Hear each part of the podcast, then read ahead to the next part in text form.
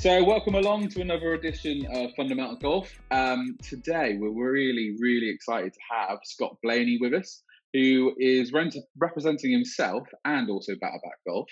Uh, I'm you're sporting a t-shirt, a Battleback Golf t- uh, t-shirt. Yeah, got, got, got, the t-shirt on. Yeah, nice. Uh, obviously, as usual, Emma's here as well. So, hello, Emma. Hello, hello, everyone. Good evening. so, how every how is everyone? Let's start there. How is everyone today? Yeah, very well, thank you. Yeah, enjoying the cold weather again after a nice sunny few days. Uh, but yeah, good. It's, it's a bit weird, isn't it? Like we we've we've had the kids out and shorts, t-shirts, a lot, bikes out, all of it out, and then today we've gone out again and we're all back wrapped up, woolly hats and everything. Have you been guess out? What I, yeah, guess what? I was wearing Bob's back out, and yeah. actual. I got a heated gilet for Christmas. I was wearing that, snug as bugs heated? As a what? Oh, do you have to charge it up and all sorts? Uh, so you get like a little battery pack, and then you plug it in, and then you've got this little button that you can press. Oh, it's beautiful. Like a mini yeah. radiator it is a mini radio. It, it, just like sits and it's like ooh. And Scott, like you, you, when you come to the Kendleshire, probably in summer that's into my shorts, but I get cold all the time, and it's like a running joke with everyone at the Kendleshire. so Emma's wearing eighty five layers again today.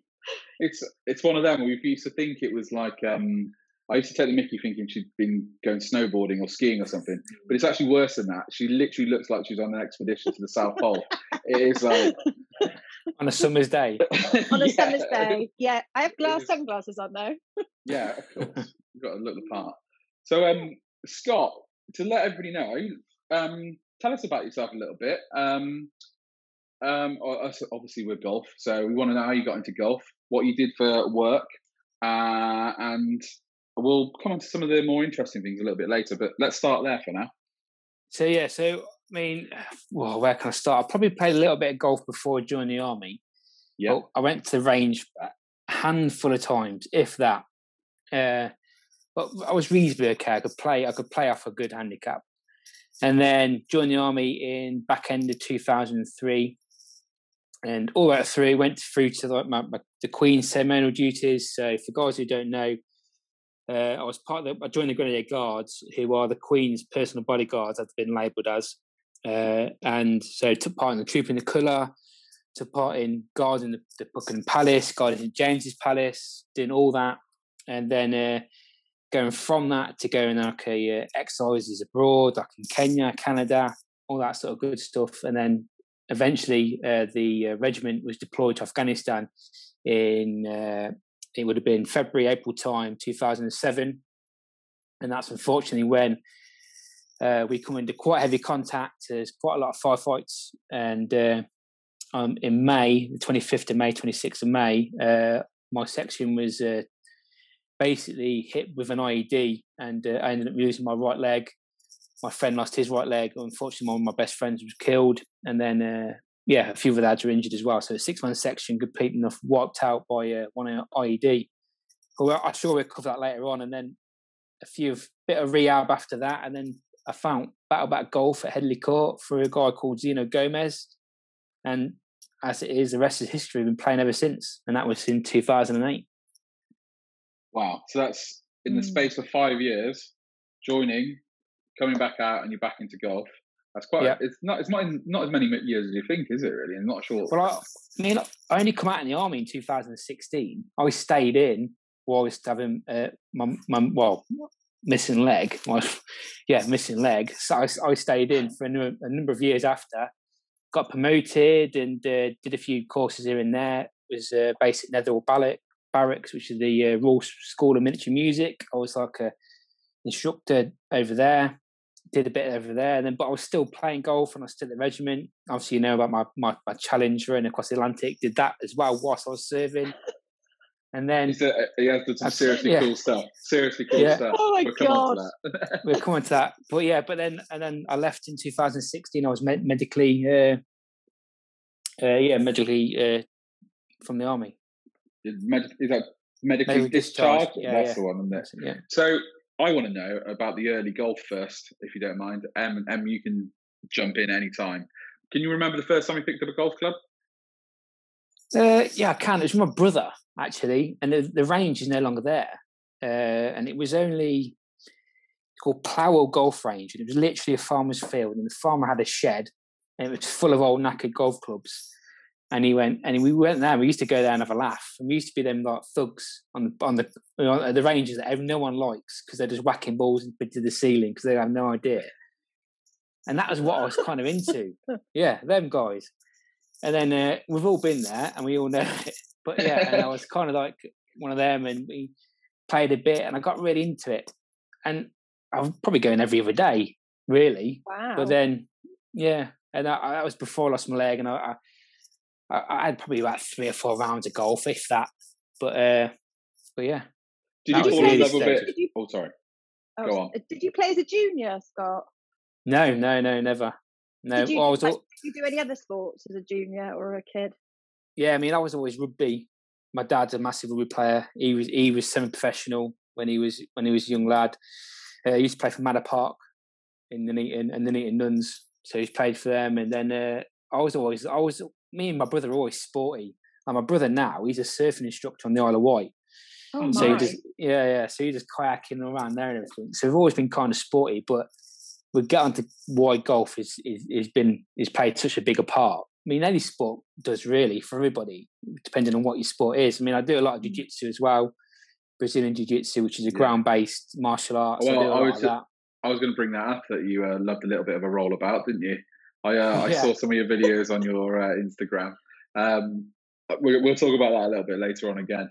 But um, I wanted to really to really quickly touch about the rugby because I'm obviously rugby head. I know Emma hates me talking Gosh. about rugby. No, it's all but, good. I'm, I like so rugby. Did you play for Manor Park as well, or did you play local? No, so I grew up playing for the Nuns. I was in, I was in the Nuns Academy as a young lad, yeah. as a junior, and did all my sport all the way up until I was 17, 18, and then joined the army and played a bit in the army against officers. And yeah, it was good yeah. fun. And it was just a kicking, really. I loved it. yeah, I was only asking because obviously uh, I'm from up your way uh, originally, and yeah. I grew up. I I grew up playing for the Kidderminster Carolians. I don't know if you knew who they were. Know, yeah, I know. They, yeah, or came across them, and that's where my old man played and then my old man played a bit in the Worcester area as well. So it's a small world, isn't it? And the rugby world is small anyway, isn't it? But don't um, you find that with golf though? It's it's such a bizarre small world. Like you go, oh yeah, I know them, and then they know someone, and they and it when it comes back to golf, like my sister's husband, he installed a gas meter somewhere in Chippenham like a few years ago, and it got onto the subject that their daughter played golf, and I knew her from county level, which I just think is such a bizarre small world. With sport. it is a small world because you played with Sophie Walker as well. Yeah, and, I chatted to Sophie, and it was kind of it was mad.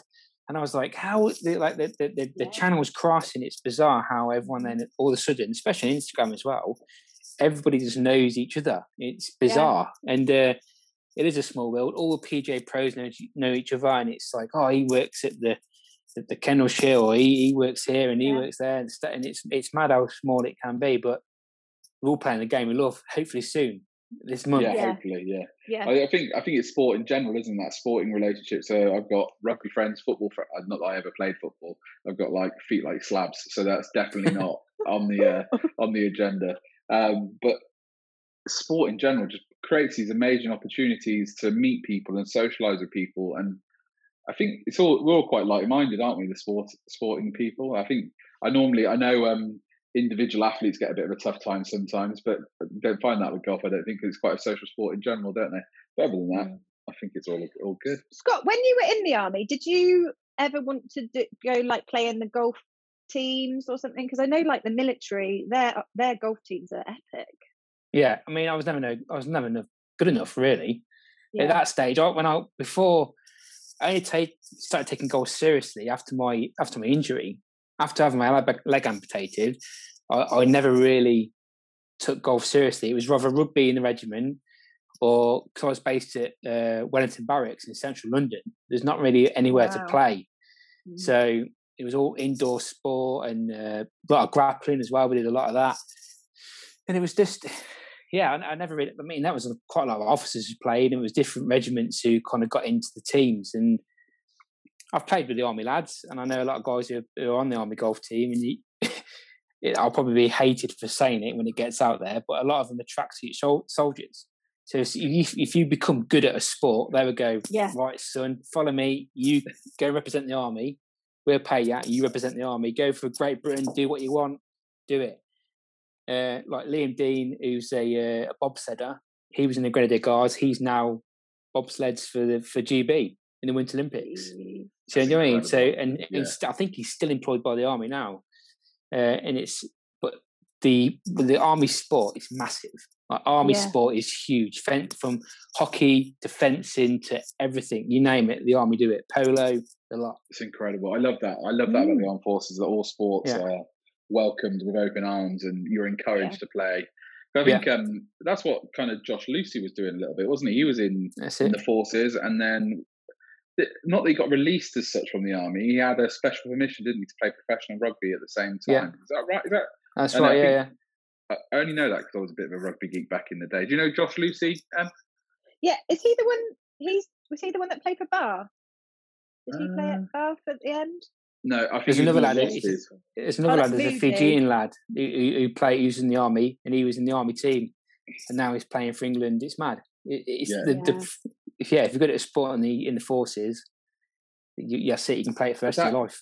Rockinduni, is it? Is that his name? Um, I think his name. Yeah, I want to pronounce it wrong. I was trying to trying to think went of for it. it. I went for it. so if I offended oh, yeah. anybody, I apologise. I'm sure it is. I'm going to have to find that out. But um, yeah, because yeah, isn't there every year like a massive um, Army Navy rugby match yeah. at Twickenham?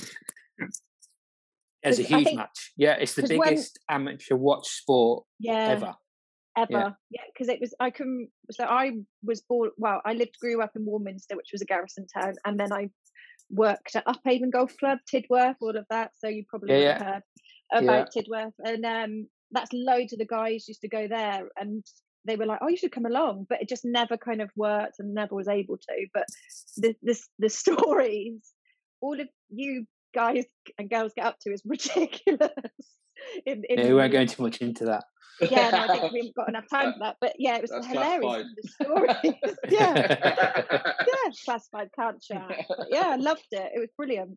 And is that why yeah. you wanted to get into the army? Just like, is did you always want to get into the army? Believe it or not, I, have got a big family of military throughout from my, from my granddad's side and, and my uh, my mum's side, from my dad's side, sorry, and my mum's side, both grandfathers and their grandfathers and their dads and their grandfathers, all in the military, all the way down. And originally I wanted to join the Navy because I wanted to thought, oh, I'll join the Navy because that's what my granddad did. And my, oh. my dad was in the fire brigade and I thought I'd do that. And uh, anyway, I got to the careers office and the guy who's in front of me goes, oh, I've come to join the Navy. He goes, no, you haven't. Come and, come and have a look at the army. Come and, come and think about this. And it was, uh, and I, I thought at the same time I was up in up in arms of what I wanted to do. Well, I, did I want to go into the Paras or did I want to go into the Guards or, or the Navy? I was thinking of all these things and thought, I join. I take a role join the Grenadier Guards. That's what a what a thing to do. Put that red tunic oh. on the bearskin. Everybody knows who you are. You get your pitch took by thousands and thousands and thousands of people every summer when you stand on the public post. Big and tourism attraction, aren't you as well? Big yeah. tour, and ev- yeah. everyone says, "Oh, it's a change in the guards," right? Yeah. And that, that's the whole reason it's said is because I've done the change in the guards. Um, so I thought, yeah, why not? I just join it, and I've never looked back. Loved it. Absolutely That's loved it. it is that is cool. amazing. It's um, it's an incredible career, isn't it? And well, it's more than a career, isn't it? It's a lifestyle. It's everything. You kind of get involved with that, and it's just it just molds you for life. I feel. I think. Yeah. Um, yeah. It's it's, yeah. it's it's it's a career at the same time that you said, but it, at the same time, it's a you, you you join a family and you're joining history, and it's uh, in like the history of the regiment, the history of the British Army, and then I've got I've got I've got well I've got mates now, brothers who I still talk to to this day. I mean, who are, I could pick up the phone now and they go, "You're all right," and they were they're guaranteed one person would answer. It'd be it'd be the, it'd be the army lads who I, who I ring. That's and is there quite a, like a like I don't want to call it fraternity? Is there like a a massive family if you were in the American military or, you know, different parts? If you're in military, are you a like, multinational? Uh I'm like, once you're part of that military family, regardless of where you're from, does it matter, or is it is it? Yeah, that's it. You, we've all seen the same line of duty, and we all, we've all stood across it, and we've all serving one purpose, and that's our country. And it's you've all brothers in arms, no matter where you come from, the colour of your skin, and who you are. It's the same, or what sex you want to be. We've all brothers and sisters in the day, and it's a great thing to be a part of. I, I, would suggest anybody to join any any any of the forces wherever they are. It's oh, brilliant. So cool. Yeah. Funny enough, I, I nearly joined the forces. Not this is about me at all, but it's not really a funny story. I was literally kicking my heels, not knowing what to do, and I, I went and joined my because my uncle uh, was in the RAF and still works as a as a civi, civvy now. Uh, I can't remember what he does now, and he'll kill me for not knowing what he does, but we'll talk about that another time. And I thought, oh, I'll go and join the RAF. My uncle did it, whatever. And I literally had hardly any qualifications to my name. I thought, oh, yeah, whatever, I'll sit down. And I was like, oh, I think I might want to be like a PT or something like that, or I don't know, uh, or weapons and arms. And I can't remember what I was chatting. And this bloke was looking across at me like some kind of idiot, just looking at me. And then I mentioned that I played rugby, going back to the sport thing. And I can remember it to this day. You play rugby? Who did you play rugby for? and that was it. It was kind of, and I was getting dragged into it. And then all of a sudden I got an apprenticeship doing something else. So I didn't. So when I say I nearly joined, I went and dipped my toe and then did a booter. there you go.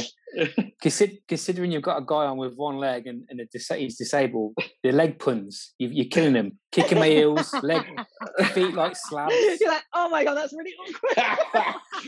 I love that. Look, I, I, last time we spoke, or was it, I don't know if it was not last time we spoke, but I think it was the first time we spoke, Scott. I um I dropped one and I couldn't stop thinking about it all night because I said I, said um I can't remember what I was talking about, but I've got terrible knees, haven't I? I've got my knees are rubbish, and um I actually made the comment, yeah, my knees are blown to bits, and then I just went, I'm not gonna swear, and in my head I was like, probably shouldn't have said that. Oh,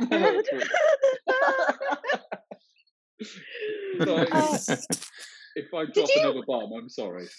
That's all right. Oh, um, would well, after it all happened, and anyone would make a comment like that, did you take absolute offence to it, or did you?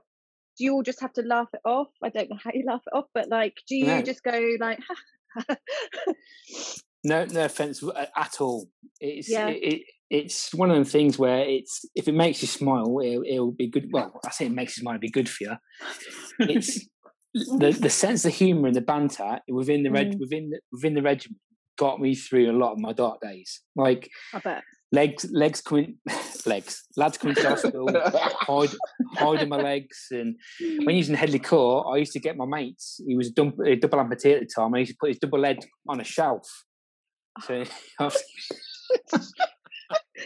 get those. Wow yeah get them yeah. And they'd be but that's the banter and that is yeah because it just knock. If you're having a bad day, it knocks you. It, it doesn't knock you about, but it gets you gets you smiling, going, "That's quite a good one, actually." Yeah, and that is quite good. Like I had guys changing my feet over, so I'm a right, I'm, I'm missing my right leg. I had guys put like go to the prosthetic center, get a child's foot and put a child's foot on the end of my leg. so I had like a size three foot, and it was just. And I used to get left feet put on there all the time. It was just I had oh. lads buying me shoes, just one pair, one one one left shoe from hospital, bring it to hospital. Oh but it's it, it's that one. It's brilliant. The banter won't go on, yeah. and it's well, like yeah, uh, yeah. It, it's so funny. Like I, I, love, I absolutely love that, and I, we spoke about this briefly before as well. Emma, a mate of mine has got, um, he's got a prosthetic leg um, that play rugby. And I'm going to mention his name because last time I didn't really think he mentioned his name, and he was like, oh. So um, James Russell, a lad that we play rugby with, um, I think he did. He had an article written about him in a magazine, and I know I said this last time, but for being playing the highest standard of rugby with a disability of some sort, I think he was along that along those lines.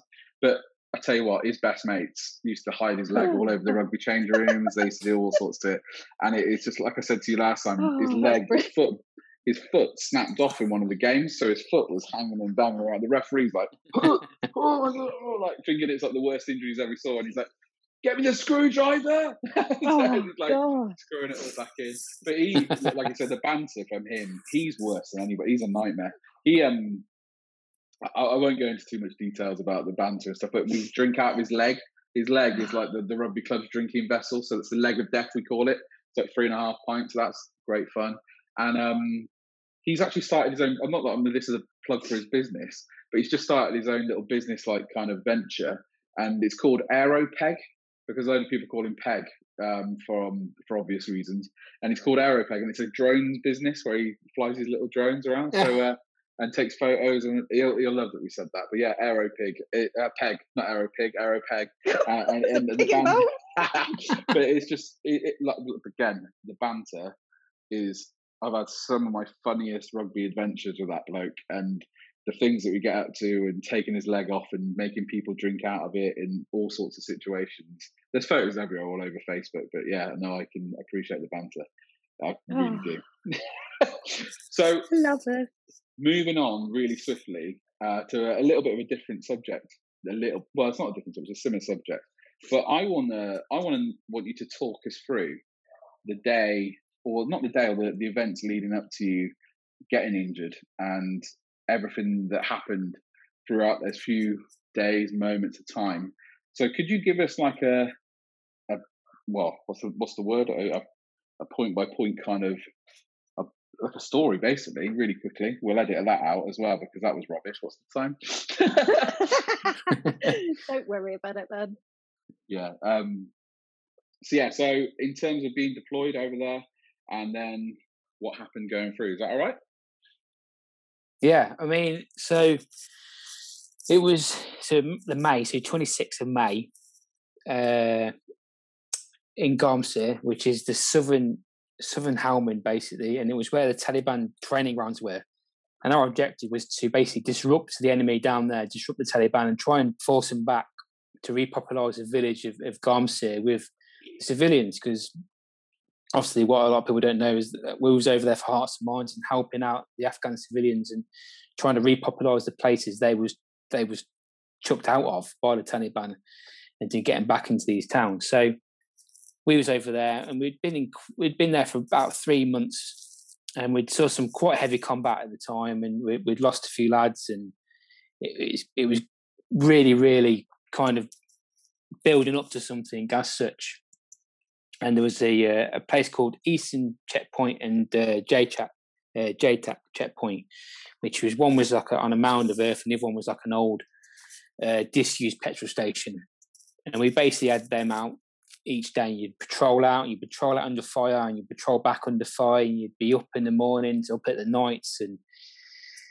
yeah, I mean, to put in perspective, what they said at the end of our tour was our, our life expectancy as we left the FOB, which is a forward operating base, was three seconds. So you, you'd you'd walk out of that fob, and that three seconds would be your life expectancy of how long you or how quick you you yeah you'd be judged to to last basically in a firefight. So that's how much combat we kind of saw in a nutshell. Uh, so the, the day of the 26th, we was basically being contacted from a place called Free Farms, and it was just a courtyard with three farm buildings in, in, inside the courtyard, hence Free Farms.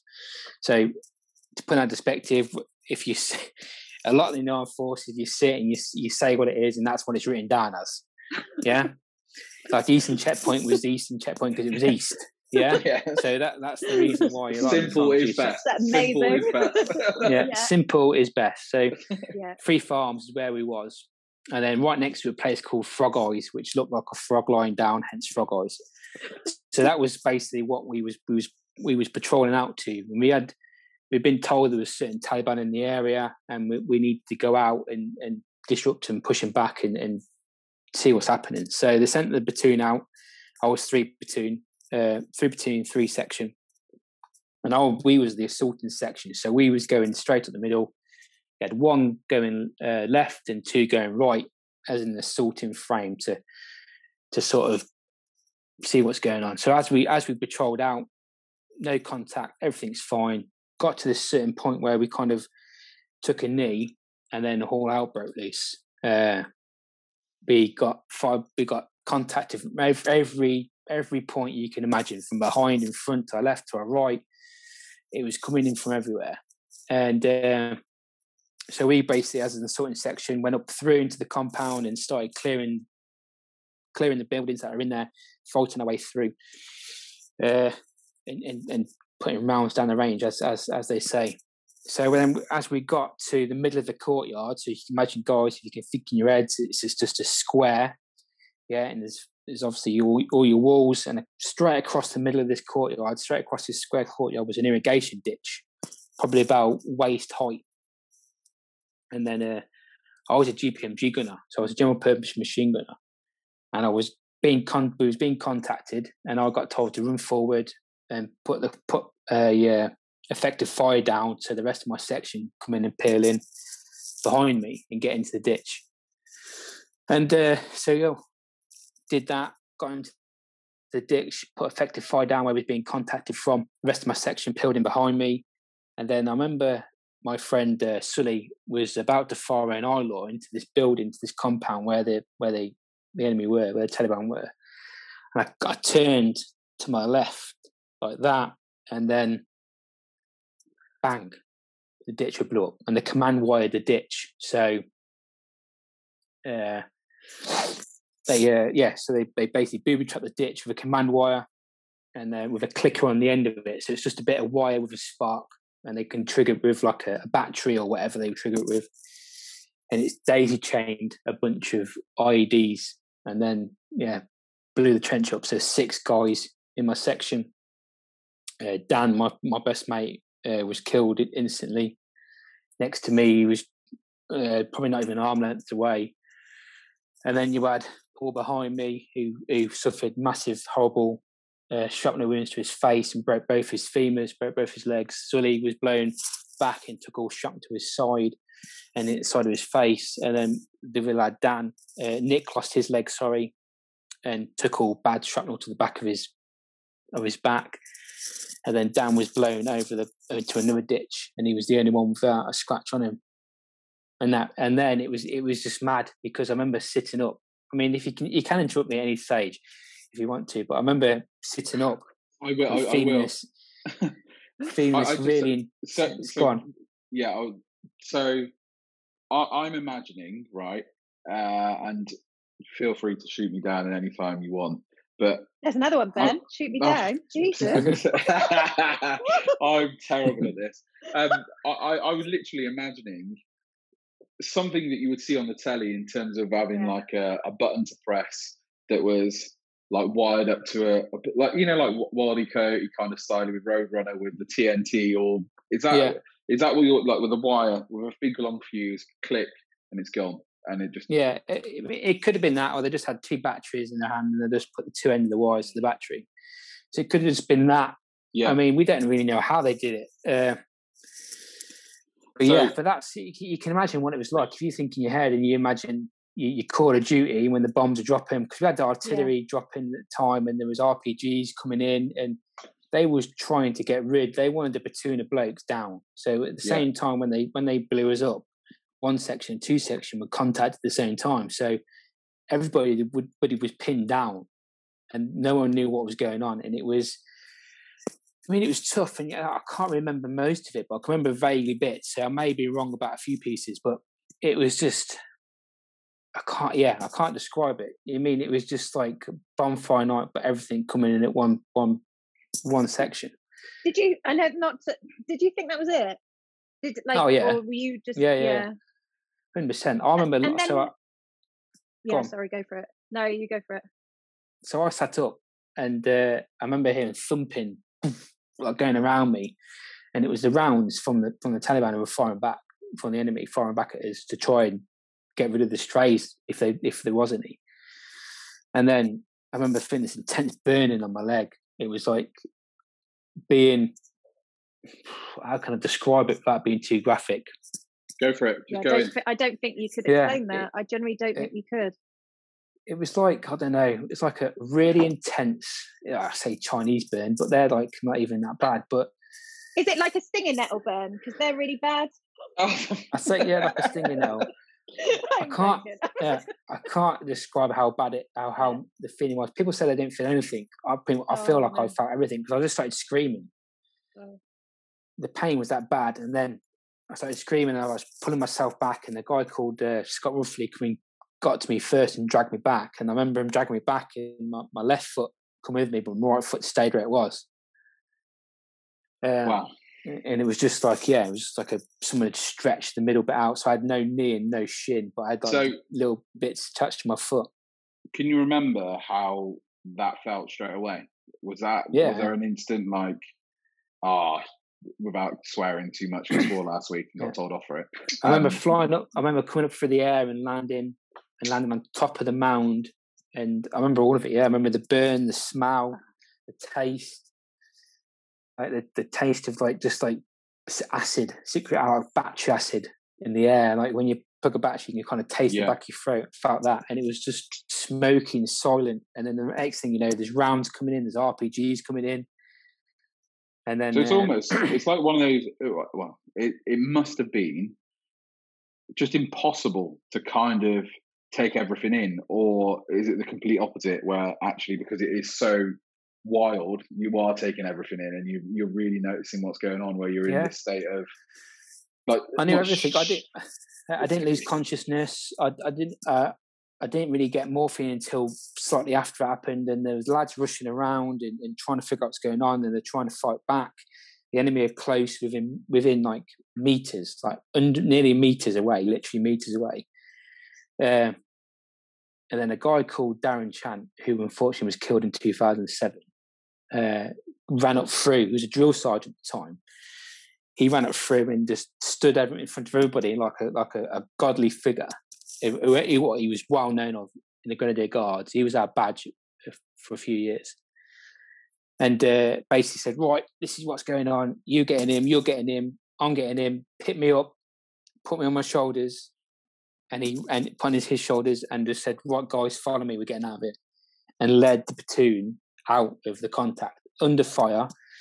Rounds whizzing around our heads and our feet. I remember, and it, this is graphic. I remember my leg just flapping and kicking, and, and the tourniquet was on at this point, and my arm had all been smashed up as well, which I, I only found out until they they they looked at my wounds.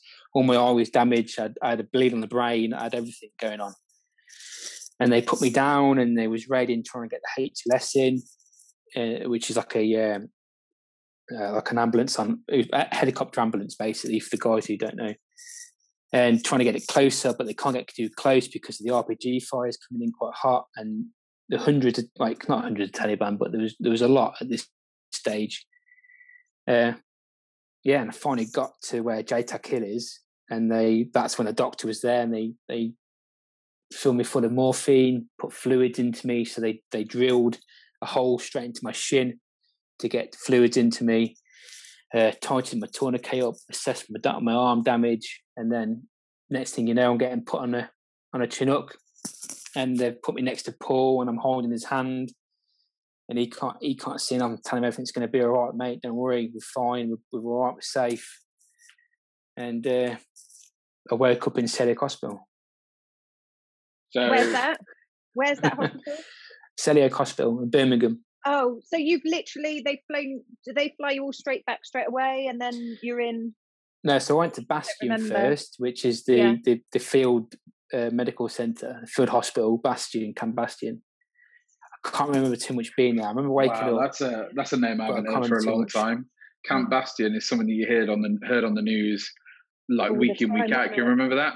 Jeez, yeah, yeah. yeah. Sorry, sorry, carry on. I, yeah, so I remember waking up there and seeing my old, I think it was, he was a colour bloke at the time, guy called OH, and believe it or not, Ross Kemp.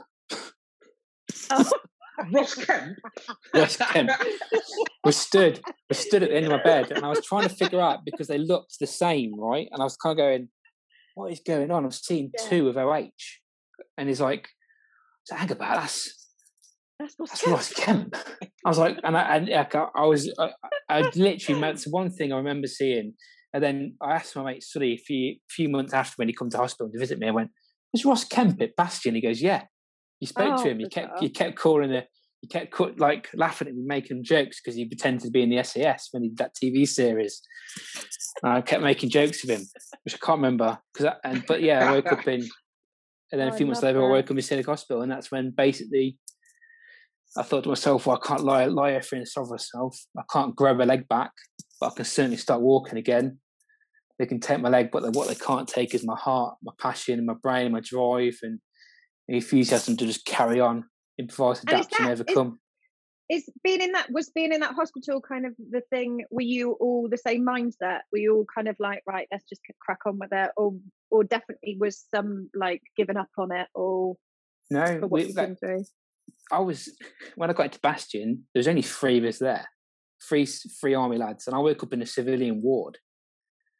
So I was like, who, who are these, who, who are these people? Where's like all the military guys and where's these like who uh, who do I speak to? Where do I go? What what's going on?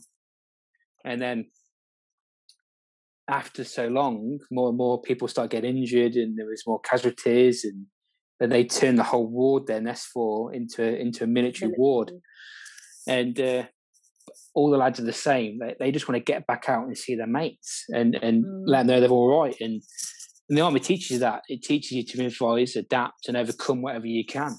And if it's losing a limb, then you, you just go right. Yeah, you can take that limb, but you're not going to stop me running, or yeah. you're not going to stop me doing this. You're not going to stop me that. And all the lads who who, have, who I know are the same.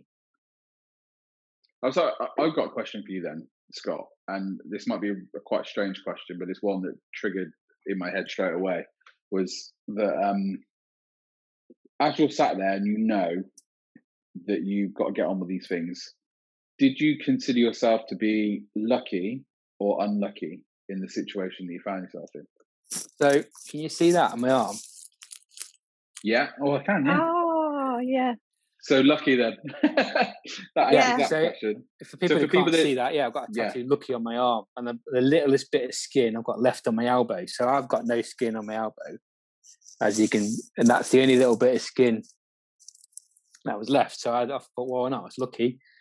I get I get tattooed lucky on it, and that. It, but yeah, it, at the same time, you probably see ask, you probably answer this question later down later on, but. uh losing my leg and, and being blown up and okay took my best friend from me but i still carry his name on my back and it, it's the best thing that ever happened to me in in one sense because i would have never never be in the position i am now i would never have two beautiful daughters that i've got i would i've been never never playing meet the guys i've, I've met guys like yourselves yeah uh, I'd never read Cross Atlantic. I'd never swum the channel. I'd never done my marathons. I'd never done my bike rides. I, I'd never done any of that that's what I was going to make a point of. You've done some incredible things since, yeah, some hell. absolutely incredible things, and I think even what happened, that's incredible in itself, and how you've managed to overcome that, and even to be sat here and talk to us about it in such a way that is just as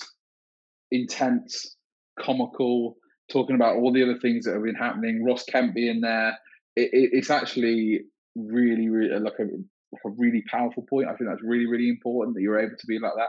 And I, I really, I'm really happy that you feel like you're lucky to be out of that situation because I know a lot of people might not be able to manage it the same. And it just proves how strong you are and how well prepared you were for those situations. Yeah. Just because of everything you've been through anyway. I think. I mean, it, incredible. But if you get onto the subject of, you get into the subject of golf and how that's played its part, I mean, okay, I'm. If you look at like my Instagram, I'm. I am a laughy, jokey lad, and I've, I've never take life too seriously. Probably should, but I just laugh, and I, and I think yeah. laugh, love, and do what you want, and everything will work out in the end, no matter what you're going through. And do the things you're passionate about. And golf, I was I was really struggling with mental health, uh, unannounced to anybody. My, my, my partner, my, my wife, not a lot of people knew and uh, including my mates, and I, I couldn't feel like I opened up to because I was listening to their stories and listening to their problems and going, look, this is going. Don't have have stop fighting these wars in your head, and this is what we're going to do. And at the same time, I was still I was fighting the same wars. I was having horrible flashbacks, and because where I, where I rubbed my leg when I got blown up, I don't know why I rubbed my leg, but when I, when I got blown up, and I kind of like moved my hands and I had blood all over my hands, and it was dripping off my hands, and it was everywhere. And I was covered in claret, and I, every time I closed my eyes, I couldn't get that vision and that thought out of my head. Couldn't do it. I was at the point I was scared to go to sleep. I was turning to the bottle, thinking that would help because it helped me sleep and just forget the pain. Uh, and at the same time, then I was having the wars, thinking, I'll just end it and forget it. And that, that way, then I won't have the pain in my head. And then I met a guy called Zeno Gomez who, who helped found Battleback for a guy called Lieutenant Colonel Justin Crew, who you should get on the podcast, by the way. Absolutely incredible guy. He runs, helps do the PGA, and I think Emma's seen him. Yeah. Yeah. Oh, I totally. Yeah. That, do you know? I recognise that name. Yeah. yeah. So he he was in the military. He founded Battleback. No, he was on a podcast I watched the other day with Rick Shields. Was he? Yeah, that was him. Yeah. Yes.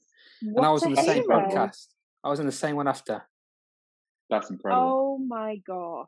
Yeah, so he founded Battleback, and then I went to a ra- I went to the range to see he was a master professional guy called Phil Taylor. Not a darts player, obviously, but Phil Taylor. That's the first thing that popped into my head. Like, yeah. and, and golf. Yeah. yeah. yeah. He was a master professional uh, down in Leatherhead. Went and seen him, played hit a few balls at the range, and then played at played at Tyrrell's Wood with uh, a good mate of mine as well, uh, who helps run the Instagram page, uh, Matt Wiskin. And at this stage, I was re- I was really struggling, and I was I was very on the edge of thinking, oh, I'm going to just stop everything soon because um, I can't fight the wars. Can I just ask, in terms of a time scale, how long after the the uh, well the injuries did, did this all come on? So 2010, 2011 time. And so then is that is that three or four years later, or am I making? Yeah, I mean, I, I kind of had it up. That's probably about three, four years later. Yeah. And so that this is is this an accumulation of just just building up, building up, building, building up, up, yeah, just building point. up, yeah, yeah. yeah. And, and you, do just... you get do you get any like coming out of well not I know you didn't come out of military, but like is there people to talk to or is it just not was it not just a done thing back then was it just kind of like get on with I mean, it was, everyone else is going through stuff yeah i mean there is now people to talk to but back then they had all these yeah. casualties but with no one that was it the, the, charities hadn't been formed yet like the combat mm. stress the Blesma was around but no one really heard about mental health and ptsd mm. and but yeah get back to my original story um, and I played it at Tyrrell's Wood. And that night, I was I was terrified to go to sleep. And I, I played around a golf and loved it. And I was couldn't believe I was playing on the golf course, and it was fantastic. And after that, I never had a flashback for about four or five months. Didn't have a wow. bad dream. The thoughts had gone away, and I, I can't describe how how how brilliant it was. It, it sets me thinking about how good it was because that one round of golf with my mate and having a pint after and just sitting there and going, I enjoyed that. I played absolutely dreadful, but that was fantastic. The ball didn't go where I wanted to, but wow, what a place, what a course. And yeah, and after that, was that it was being like outside, a, it was a lifesaver. Do you reckon it was just uh, being outside and getting fresh air and well, a, accumulation of things, yeah. Being outside, being with, being with a mate, and just we didn't talk nothing about the army. Mm. We didn't talk anything about our injuries and how we lost our legs or nothing. We just two lads eve, evening round a golf, few tins, twilight golf, and it was with a buggy, and it was brilliant. And I tell you that, and I look back at that round of golf, and I always tell Matt when I meet up with him and say, "Look, man, let's let's have a quick talk just to our round of golf because that that saved my life. It really did, and I, I would have never followed the the career of golf if I had never played that round because I'd probably be in a box or I'd be still in the army somewhere. That's that's so you... powerful. That is so powerful. Like we, not that I want to brush over this at all. I think we always talk about how important golf is to people's mental health, and like even when we talk about COVID, and I know it doesn't compare to what you're what you've been through. Um, just I think we all need to take a step back and realize how important golf is to anybody's mental health. And yeah. like you say, that that moment of being on a golf course and being able to forget everything because you are 100% focused on your environment that you're currently in, trying to hit that bloody ball in that stupid little hole that we try and aim for at the end of the hole. And I don't I don't know what it is about golf. Uh, there probably is some scientific kind of research on it somewhere that M may know about, but it, the ability it has to make you feel just so good, even though you played the worst round of golf ever, is just unbelievable. It's absolutely unbelievable, and I am so happy. It makes me happy that you've actually found golf because the last thing we would have wanted is for you to go the other way and avoid it all because that that to, to you it must be the big one of the biggest life changes that ever happened apart from obviously your children marriage all that sort of stuff yeah apart from but, those little things yeah those are, you, do you know what i mean like I, I, I, yeah I, just think it's a, it's a life changer and obviously you just said it, that yeah it's mad to think that and i'm not just saying this to go out and play golf more because if, if my if my wife does watch this and, and think oh he's going to go out and play golf it really is a, a, it is a rehab for the guys. It, probably it's not just a social. It's not just a bunch of ex squaddies or ex servicemen getting out and playing around a golf. It's actually doing them a, a world of good. I can I can speak for from self experience. A guy called Sam Auckland uh, is another great lad. You ain't got that you should chat, yeah, chat to. I've spoken to him briefly, and I want to get him on at some point. But I wanted to get this one done first to uh, yeah. to kind of set it up for a few weeks time. He's, yeah, he's I mean, a, he, he's a he, he's a, he's an absolute real, real nice guy. Plays on on course. There's another, another golf charity as well, and uh, plays a lot with Battleback as well. So, and both charities do fantastic things. Um, but yeah, it's it, he's got a great story, and he's changed his life as well. It really has, it, and it's mad to think how good it is for mental health because you start walking, and then guys go, "Oh, do you know, I've not been feeling too good, lad," and and and that's it. And they just start chatting, and it, you see all of, all of them at the end just be beaming from ear to ear. Mm. Okay, they play crap, and they go, "How did you shoot? Oh, awful, absolutely dreadful." But I'm enjoying this yeah. beer, and, it, and yeah. it's and it's that, and it's sitting down, having a chat, putting all them feelings on the table, which you never thought from a bunch of servicemen going, oh, I feel, I feel it, but then it's golf brings it out, and it's great. It's um, we, I we find talk- that. Sorry, Ben, you go for it. You go. I'll, just really briefly go on. Em. Uh, you go first. I'll go after. Go on. I was. I was. Um. I've had it before in lessons that people have broken down with happiness. Not that I've torn them to shreds. That they've literally I've torn, cried. like they've literally cried, and that they've just like found something. But I think it's it it's yours.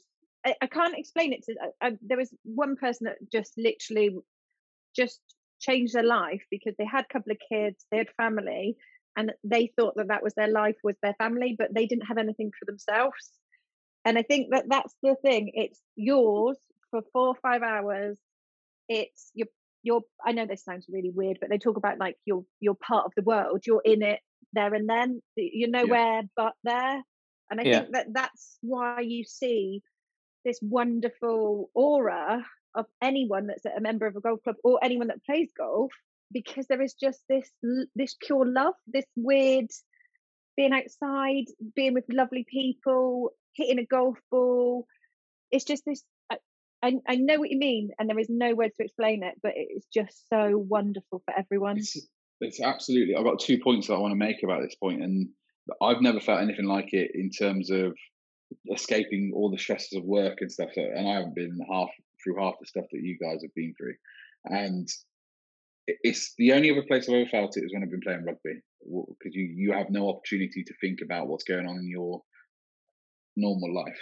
Um, it's it's a weird place, and you you get to this position where it is so therapeutic to be out enjoying the sport that you take part in. It's unbelievable. And the, the other point I want to really briefly make is obviously for work we work for my job we work with children and young people on a one to one basis, and we always talk about activities that we can take part in that mm-hmm. are that are the best way of putting it is encouraging an environment where we do not have to think about the norm for that young person but it's it's deeper yeah. than that so we're out walking walking is a really perfect example we walk or we're driving in a car uh, or we're we're doing an activity where we're both in it together at the same time. So that's really, really important that you're both doing the same thing. So everybody that's in your group, we're all going through this together. It's this little journey. So we're straight away, we're connected in some way, shape, or form. But then the really other important things is are, are well, especially with the young people and adults and men in particular, because we're terrible men. Men are bloody terrible Yes, at talking are. to each other and doing our Yeah. thing. We're rubbish. Like even me, Yeah. and I and I claim to be like, oh, this is my job. I can do what I want, but we're rubbish. We're crap at it. Um, but the fact that we're instead of being face to face with somebody, like when you have to go into those sessions where you sat across a room at, the desk or a couch, you're face to face. That's a massive off put. So you're walking side by side. You're going on this journey together where you're not having to make the eye contact that you know. You're not having to do all those things. And one of our most successful sessions, and Emma will tell you this in terms of young people that we work with together at the Kendleshire, is the stories, the conversations, the Mm. the, the life changing conversations happen when we're driving in a car. And the reason is, is because you're not making that eye contact so much. And that's the same with golf. You're walking towards something, you're not face to face all the time. And it's, I don't know what, like golf, for example, just creates this perfect, perfect environment to a therapy. There, there's no other way of putting it. Like, if you talk to anybody that knows golf and knows therapy, they're like, yeah, let's go and play some golf. And people are like, oh, well, you know, just having a bit of a jolly around a golf course. It's Yeah. not a jolly. It's more important than that. And you will know that, Scott, from talking to all the back guy, golf guys, and how. And, and I bet they all think the same. It's just an opportunity where it just it just takes a few more of those barriers down that you don't have to think about. Like it, it's so important. I don't want to gabble on about it because I know how impactful it is. But you talked about briefly your first round of golf and how important that was for you. I want to. Was that was that battle back golf that introduced you to that, or was that something that you just did off the cuff and went for it? That was back about golf because they had the uh, an agreement with Tyrrell's Wood where they would send some injured servicemen up. And you could play a free round of golf, just go and play. That's and that was incredible. about golf that did that. And uh, but yeah, and I've I've I've I thought after that round of golf, well, I'm going to get down as going to be as good as I can because I want at the end of the day I want to be a, a PGA pro. And I went down a different route, which I probably shouldn't have gone down, but and because at the time the PGA weren't accepting uh, like to say well, weren't they weren't accepting disabled people, but like you had to have a certain handicap, and it was like but I think it was below four, and I was I was just up on the cuff of it, and I thought, well, I'm not going to try and do this. I ain't got the money to do it. I'll go down the uh, the EGTF route, which is the European Golfers Teaching Federation, and when I did that, Emma's smiling. Um, and when I did that, because I want, I Is wanted that to get, is that yeah. frowned upon? Is that frowned upon? It's a bit like. Yeah.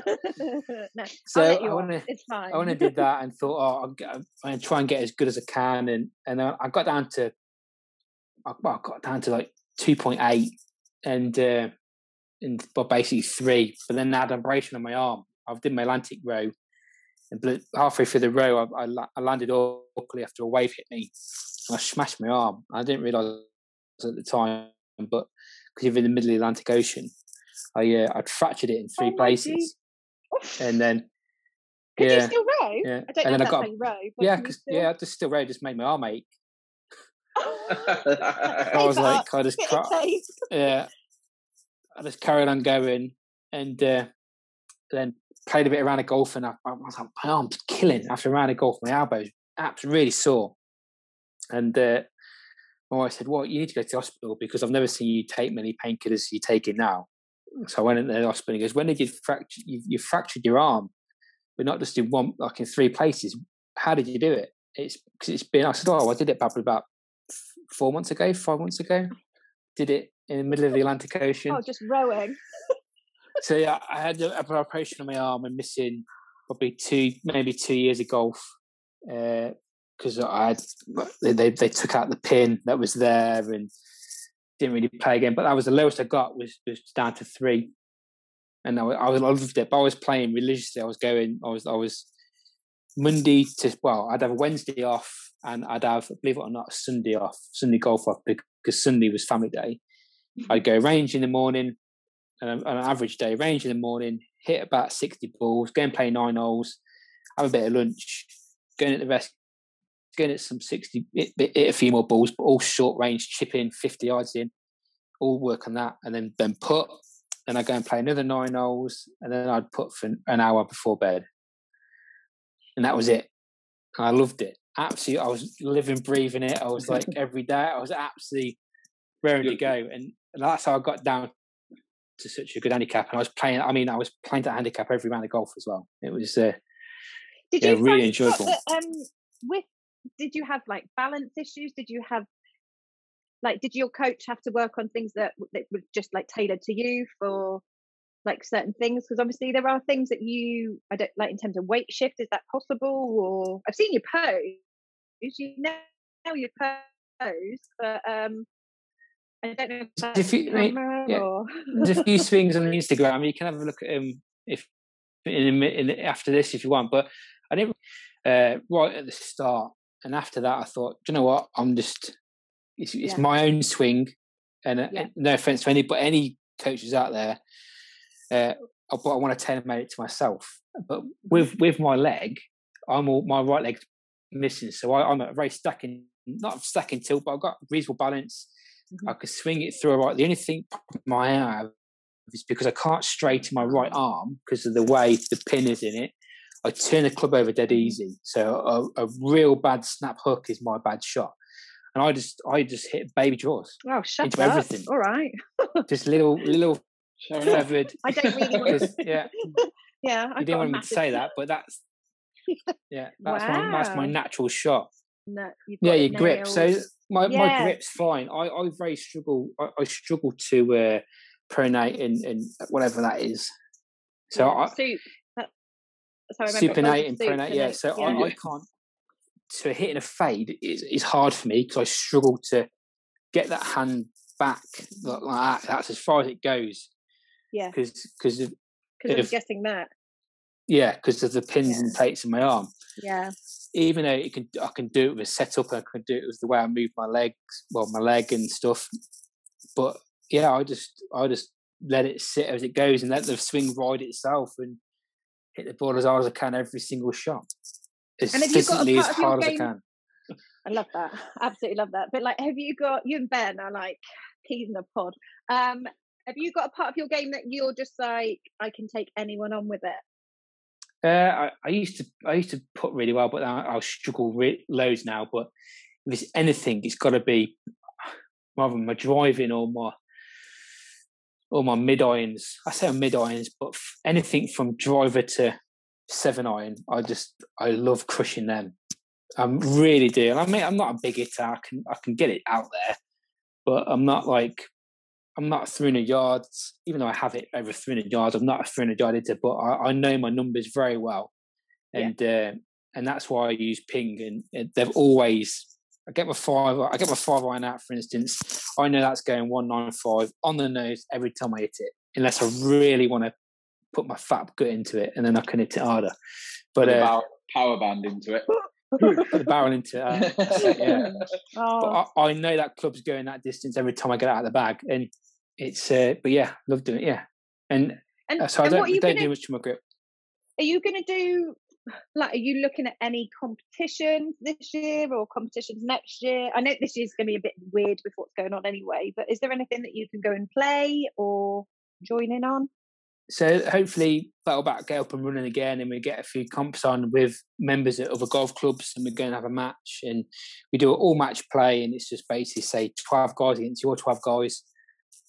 Excuse me and uh, go and have a game of golf and then hopefully later on this year, if we can, it'd be uh, the Captain Pete's Trophy or the Clyde Pierce Cup. I think it might be the Clyde Pierce Cup uh, against Australians, and it'd be Ryder Cup style, few days, and we've played it every year. Obviously, missed last year, but I took part in Gleneagles in 2018. No, not Gleneagles, sorry. Uh, Celtic uh, Manor. Celtic Manor took part in Celtic Manor 2018 and loved it. And so obviously, you know, this, I've told the story about having playing on one leg, literally playing on one leg. Uh, his leg broke. Yeah, it was. His, his, his, my leg broke. Yeah, my prosthetic leg broke. Do you just whip another yeah. one out of a bag? How does that work? Oh, yeah, whip another one out. Yeah, I'll just bring another leg well, with me. Hang on a minute, let me get one out of my bag. How does that? How? Yeah. What do you do for that? Like a snap seven iron or? You could, well, I, I couldn't. I mean, I just had to stand and play on it it was broken. It was vibrating constantly because it's battery powered. Excuse me. And uh, sorry, what? Get, Your legs battery powered. Yeah, yeah, yeah. So I got a, a uh, So it's to, so I've got yeah. So I've got a Genium X3, which basically helps, it basically moves for me, walks the gait for me, which is all mad scientific stuff made in Germany, from German engineering. Who does better German engineering? yeah, it's got to be good. Uh, yeah. Oh. And it's yeah, so I've got that, but I don't know too much about that. I got wear it and just walk. Do you make honest. the Terminator noise? Does it like go? That's what I want to know. I just employ you to that next to me every time I walk. I'm like, oh my god, here he comes. I wish it did. I would ask for, can you make the noise? Because that would be amazing. Or Transformers. You know when the Transformers go like what, what, what, what, what, what, what? That's what I'd want it to do what, what, what, what, what? We're not scouting, with the arm movement. what, what, what, what, what, what? That's the noise. When you listen to Transformers, you'll be like, I know the noise that Emma was talking about. Yeah. I will watch that next. But uh, but yeah, yeah. I, mean, I, just did that in 2018. So hopefully, uh, I missed 2019 because it was already in Australia and it was my daughter's birthday, so I stayed in stayed in the UK for it. But hopefully this year. 2021, the at the end of this year, November time, it'll be put back on, and uh, we can take on the Australians again in the in the Ryder Cup style format, which I mean it's fantastic, and that, and that itself oh, is fantastic because you meet the guys, the uh, the soldier on guys from Australia, and uh, they're brilliant. They're all brilliant. They've all been in Afghanistan. They've all seen the same conflict. We've, all stood in that blood and that mud, and we just get on with it. And it's uh, and that's a great few days away, and a few good stories, and a lot of beer going down, and shots you know and everything any, else. Did you know any of them pre pre injury? Uh, probably spoke on the internet a few times, but nothing. Didn't know hardly any of them, and then met them all through golf. And because each pretty much each country now, like America, and Australia, Canada, is going the same way. They've all got uh, like golf projects for the injured servicemen. Do you get? Have you spoken to Ash Harris at all? Um, Enable Golf. Yeah, with, spoken to Ash. Like, yeah, so, like, can you get involved with any of that, or? I'd love to, and I'd love to get involved with EDGA Tour, but I don't see myself competing in in one way. I'd love to, and I like to think I can, but it sounds really bad because if I was a lot younger and I was, if I was single, I would go and yeah. do it. Hundred and ten percent, I'd go and give it a go and be one of the best, one of the best disabled golfers in the world if I could be. Uh, maybe if, if when the girls grow up a little bit, I'd, I'd dabble, but uh, I'd like to just help more people, and that's the whole idea with the Instagram page. And I took over the Instagram page in May for Battleback to just give the lads some entertainment because there's all struggling with no golf, and a lot of people going, "What do I do?" And I thought, well, I wonder if I can just post stuff and a few pictures, and what if I can just chat to people who just love the game, who are passionate mm. about the game, and and listen to them and give the lads something to, to listen to because uh, a lot of the guys, like I, I, know a lot of the guys in the WhatsApp group, what I'm on, uh, say I, I, listen to the uh, the interviews in the chats in the car just as an yeah. iPad. Just I just connect to the speakers, listen to it through through Instagram, and it's just great. And that was the whole idea behind it. Just thinking, right, give lads some entertainment, get the Battleback project out there, and get guys aware about it, and and and what and what good they do. And it's just it's snowballed. I'm glad I did it. So Scott, are you doing this? Are you do you do this full time now? Are you do you work for Battleback, or it's like what? What would your now you're out of military? What do you do? So I, I work at a, a, a, fitness chain. I won't mention who they are, uh, but, but I work I work for them, and uh, okay. i have been furloughed since since yeah March last year because I had an operation on my leg because I had some shrapnel removed because I'm full of shrapnel still, and uh, I had a bit of a bad like growy lump on the back of my leg, and I couldn't wear my prosthetic. So I went to hospital, and they found out it was it was like two thumbnail size bits of shrapnel. So I had them dug out, and then I couldn't go back to work because the, the, gyms are all closed, and uh, so I've been on foot ever since. So I just I, I don't I, I, don't work for Battleback now. I just thought I just in my spare time, why why not? Yeah. So and what? So you go back? sorry, you go for it. Go on, yeah. I was going to say, uh, so do you go back on the 16th of April or is that when gyms, you just don't know? I have no idea. You'll get a couple of weeks of golfing at least, I reckon. Oh, yeah. yeah. At least yeah, scramble a few weeks in. yeah, well, what I wanted to right. ask, if you, um, if because we haven't really explained what battle back, battle back golf actually is yet. We've talked about it, we've mentioned it. So, in a nutshell, in one sentence, well, not one sentence, a couple of paragraphs mm-hmm. maybe, um, explain to us all what battle back golf is because it's on Instagram. I know it. I didn't know anything about it until no, I didn't. I stumbled across it uh, and then had a conversation with you, obviously. But if everybody doesn't know what it is, let us know. Yeah. So the Battle Back Golf Project was uh, founded in Headley Court by Lieutenant Colonel Tristan Crew uh, back in the end of 2008, 2009 time. And it was just to get guys back out there and integrated in some sort of sport. So Battleback is not just golf. So Battleback golf is part of Battleback. Um, so there's ski Battleback. There's like uh, oh, football. Oh, wow. there's, there's loads of different stuff. Okay. Didn't yeah. know that. Okay. I just thought it was golf. I didn't know that. Yeah. Yeah. So Battleback Golf Project, uh, and then there's, there's golf is the, is the biggest one. Golf is their is their baby basically. And uh, yes, yeah, so the Battleback Golf Project basically was thought, what let's get lads walking on the terrain where it's up and down, getting in that sand, walking on flat turfs. So you can say all that, that is one golf fairway. You think of the undulations of the, of the fairway, the flat surface, of the putting green, depending on where you're playing, obviously, and in and out of bunkers. And they thought, well, we'll just take a few clubs, see if lads like it.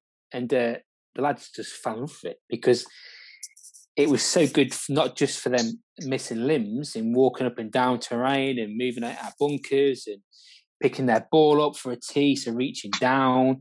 It was good for their, coordination. If there was if they lost sight, because I lost sight of my right eye. If you if you lost sight, you can focus, and it, all these things just happen to play together fantastically with golf. And it was just, God, we've, we've stumbled on something great here. And then later down the line, with the mental health side of things, where lads with PTSD were coming on, because obviously not all injuries uh, uh can be seen. Okay. Mm. And the, the, worst injury I can say is the PTSD. And lads suffer for years and years and years. Even guys from the Falklands War uh, have suffered in years and years, and they've come to play golf, and they've gone, "That is fantastic. What? How is that? I've been doing this. I've been fighting these battles and these wars for years, and I've come and played one round of golf for you guys, and I'm just I feel a million times better. And it's and it and that's what and, in a nutshell, going from 2008, 2009 time to, to present day, it's helping hundreds of servicemen every year. And how are you? How is it promoted? Like, is it is it like any any military personnel is it person any military person is it if they're injured or if they are taken out of military did battleback get in touch with them or are they given battleback's details or so we've, we've got a website so if you've been medically discharged from from the service or if you're sick injured or wounded whilst on duty or on tours then battleback golf are happy to happy to have you and you can just go online or go or, or yeah basically go to the website contact him uh, don't obviously not contact myself. I obviously don't work for Battleback, but we we, we have guys who everyone who get hold of Scott. yeah, we have guys. Get in touch with me. I've got his number. I'll let you know.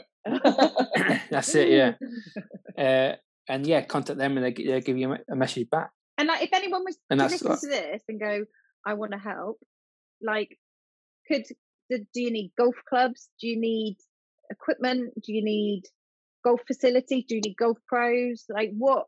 if there's anyone that could because obviously covid has like mentally got people and i think people want to do better and i think people want to help and your story is just like whoa like if someone wants to say actually I want to help what's the best way that they can help so they can help i mean they can contact battleback the email address is on the website so uh, www.battlebackgolf.com is just the website nice easy and simple and all the information's there, how we got formed, and you can contact us through that.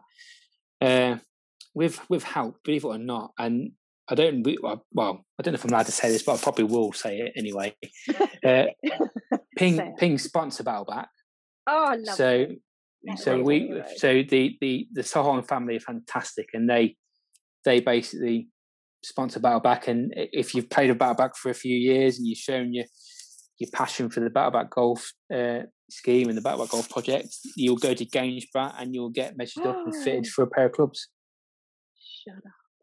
that oh, that alone Ping. is incredible. I love that. Oh, Fair play to Ping. Yeah. Shout out to Ping and what yeah. they do. yeah, and they've helped with so many guys, and, and just that alone, just going to and, and, being treated like a like a pro for a day, and going down there, and so it doesn't matter if you're swinging rubbish. The guy behind the camera will just go, "Good swing, mate." Yeah, well, it's good swing, mate. and it will just go, "Yeah, stick him up right," and whatever they do, and they're fantastic people down there. I had an absolute blast.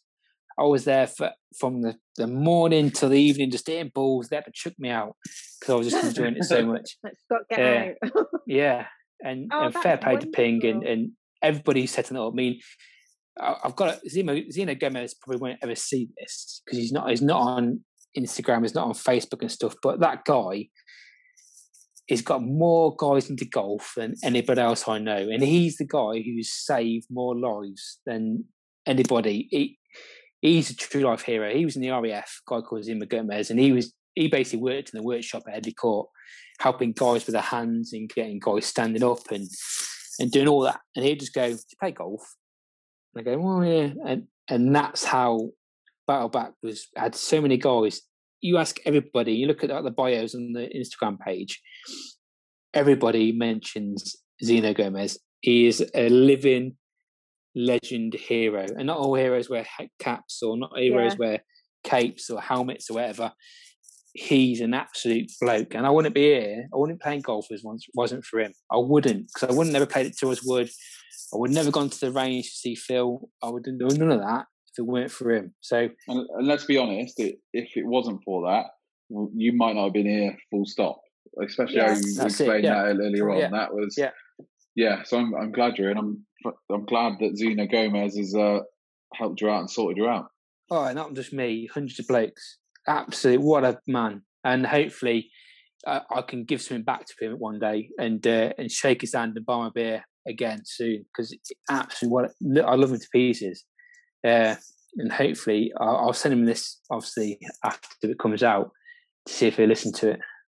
Yeah. Has he ever been cool. recognised from like his work? I mean, people like that are the ones that should get an like award. Yeah, I mean, he should get an award, and hopefully he does. And I don't yeah, think he wants one. He just, the... he just, he just yeah. helps. That's the spirit. He's, he's just such a bloke, really, really nice man, and uh, hopefully get to meet him. We're getting down to the Kendleshire and yeah, I think yeah. we need to find his address and we need to just write him loads of letters. Yeah. like, oh God, what's up for I'm sure he'll love that. Oh, he sounds like a real hero. To be fair, like even just talking to you, if someone listened to this, I think today's conversation so far has like been the most inspirational conversation I've ever listened to ever. I just think the way you talk about it is just like it's done. There's other people struggling with stuff, I want to help people. That's I know it's obviously been a longer conversation than that, but that's what I've got from this so far is that you've just you've gone through horrendous, but you've kind of gone, yeah, let's deal with it, and then let's go on to the next thing. Yeah, but I mean, yeah, think... and I just want to.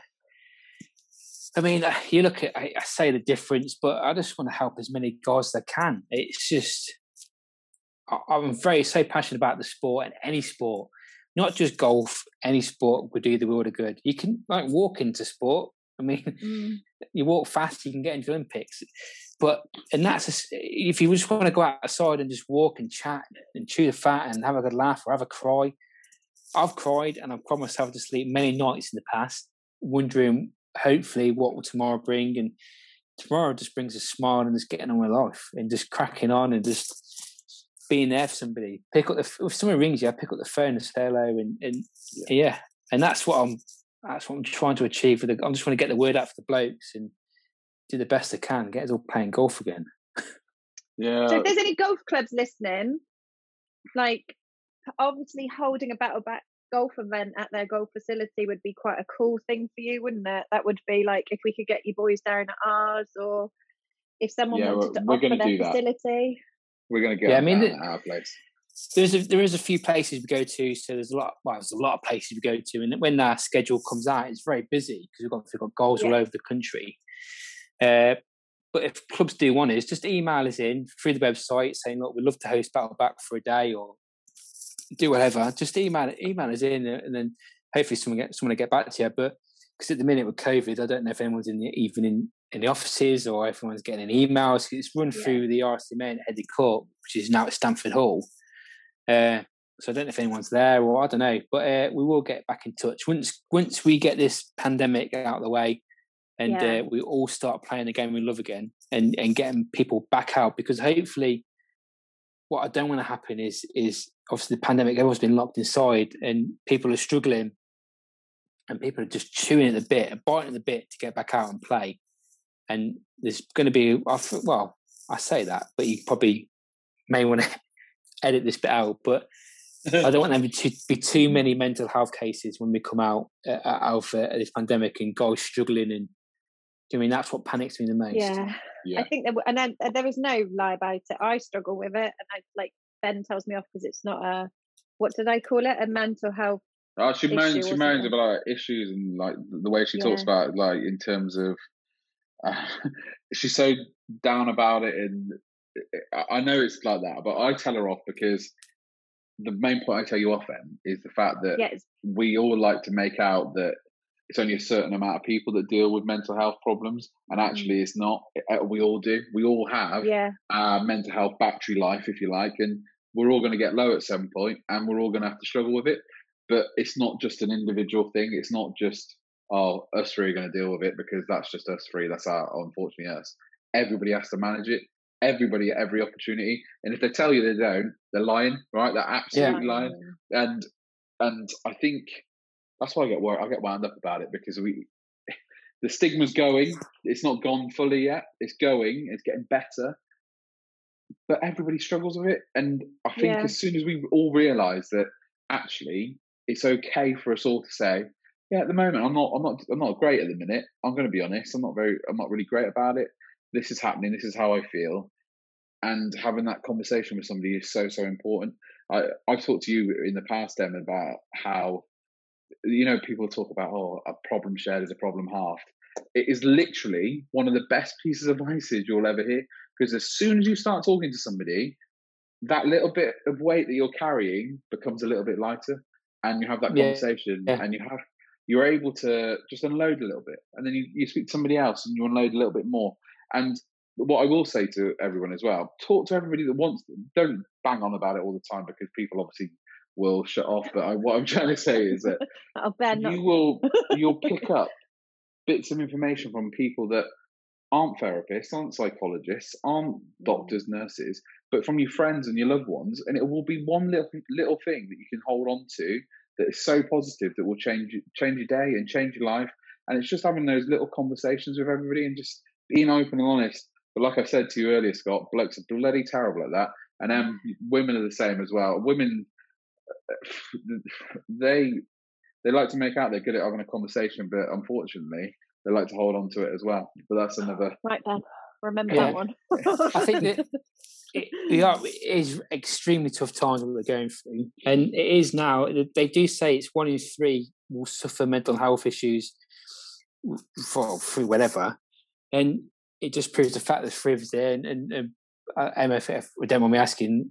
It sounds like we've been struggling a little bit, but mm. the way I kind of cope with it, and it is that you say you speak to guys you can, you can literally speak to anybody, and I kind of find myself if I am struggling, there is no one around, and it's a great tip I, I learned at Headley Court, and it, it cools me down, it takes my mind off of everything, and I kind of think of a traffic light system, and I, I close my eyes, I take a few deep breaths, and I just think about right, I want to get off the red, and I need to get to green. So I'll go, I slowly count back. I, I keep counting my head nice and slow until I think, right, okay, right, I'm at, yeah, yeah, I'm at amber. Okay, here we go. Right, a few more breaths, and then, and I think of my, that nice flashing green amber lights is eventually going to blink, and then as it does, right, I go right, no more thoughts.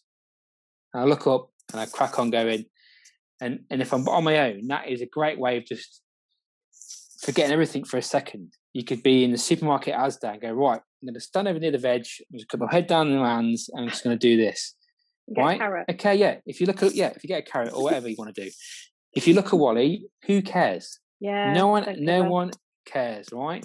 Mm-hmm. Even, but even somebody might come up to you and go, "Excuse me, you're all right." Yeah, absolutely. Yeah. I was just about to say that. Like, if I saw that, yeah. I'd be straight. Over, you right, mate? What's going on? Yeah. I'll be straight in there, but that's me. But you, ne- you never know. Or you sit in the car park, or you're sitting at home in front of the TV, having that just little break, that little 30 second break, it, it do you all the good and get them thoughts snapping back out of your head. but any, but literally, in chatting and just tuna fat and talking is the, one of the best things you can do. You're very right, Ben, by saying that. And, and, uh, yeah, and just getting the things off your chest, getting that weight off you, and saying, "Look, do you want me to start saying you something?" And I'm, I'm struggling, and they, go, "What? struggling? What?" And you just, go, I don't know. I'm, I just yeah. feel weight. I just feel like I'm sinking. I feel like someone's pulling me down. Yeah. And you're going, got... and, and, yeah, and it could be the COVID and, and what's going on, and just being stuck inside and just seeing the constant death rate going up and down. It's just oh, yeah. Terrific. Go on, Ben. Sorry. I, I, got. I was going to say I've got one question for you, like really quickly. Because this is a point. This is a point I'm trying to make now. Of all those times you've had to have those conversations with people and say, "Look, I just need a minute. I'm not doing this." How many times has that person you're speaking to turned around and said, "Sorry, I can't help you"? None. Exactly. Yeah. This is my point. This is, this the point. No, if you're speaking to somebody, right, nine times out of ten, it's somebody you care about. They care about you and they want to be there with you having that conversation. And as soon as you say that, we all have this in within us because it's like human nature. I don't know whether it's the parent or I don't know what part of the brain it is, but something's going on where you're like, shit, I don't want to see my mate going through this or my loved one going through this and my son, my, uh, we want to help. So we're going to sit there and listen. And we might not have a clue what's going on. However, we will try our best to make sure yeah, we're going to put our arm around you and give you a little squeeze if you need it. It's it's one of yeah. those, isn't it? And, and you, you're so right. Talking is so so important, but we are. It's almost like our own anxiety, our own fears, our own stresses are putting up that wall to even stop us making that first jump to say, actually, I just want to have a conversation with somebody about it. And it's it's not that it's stupid. That's the wrong way of putting it, but it's it to people that are in a good place. It seems really, really small, like a small barrier yeah, to get easy. over. yeah. yeah, that's the best way of putting it. An easy barrier, but it's when you're struggling, when you've got so many other things going on in your mind, and the stresses are all there, all the things that you're thinking about, that wall suddenly turns from this small to the biggest wall, eight, nine, ten feet tall that you can't get over. And if you can somehow bridge that or get through that wall, honestly, it's life changing. And like, but do you think that's why golf plays such a big part? Because yes, I know people get stressed on a golf course, but the anxiety, like you can tell when someone's having a bad round, but I think that's just rage that kicks in. You don't ever see that pure stress anxiety kind well, of we, um, you don't see that that often on a golf course i wouldn't have we, said yeah. we talk about um, we call it a sledgehammer, and I know that sounds really similar, silly. We talk about oh. a sledgehammer, and it, it, it means basically what are we going to knock this bloody wall down with to get us through that thing, and these activities and yeah. Like like practices that you do with the traffic light system, the counting to tens, and listening to the music and doing all the other things that they can. These are their sledgehammers that are going to get us through that wall to be able to get to the next thing. And golf falls into that category. Walking, swimming, all these physical activities are so good for you. Like, I've, even now, we talk about COVID at, at, this point in time. The only thing we're allowed to do is go out and exercise and go out and walk. And I have personally, like, never felt so good going out for a walk with my family.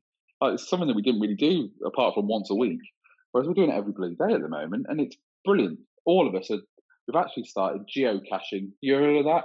It is it's like the geekiest thing ever. Do you know what a geocache is, Scott?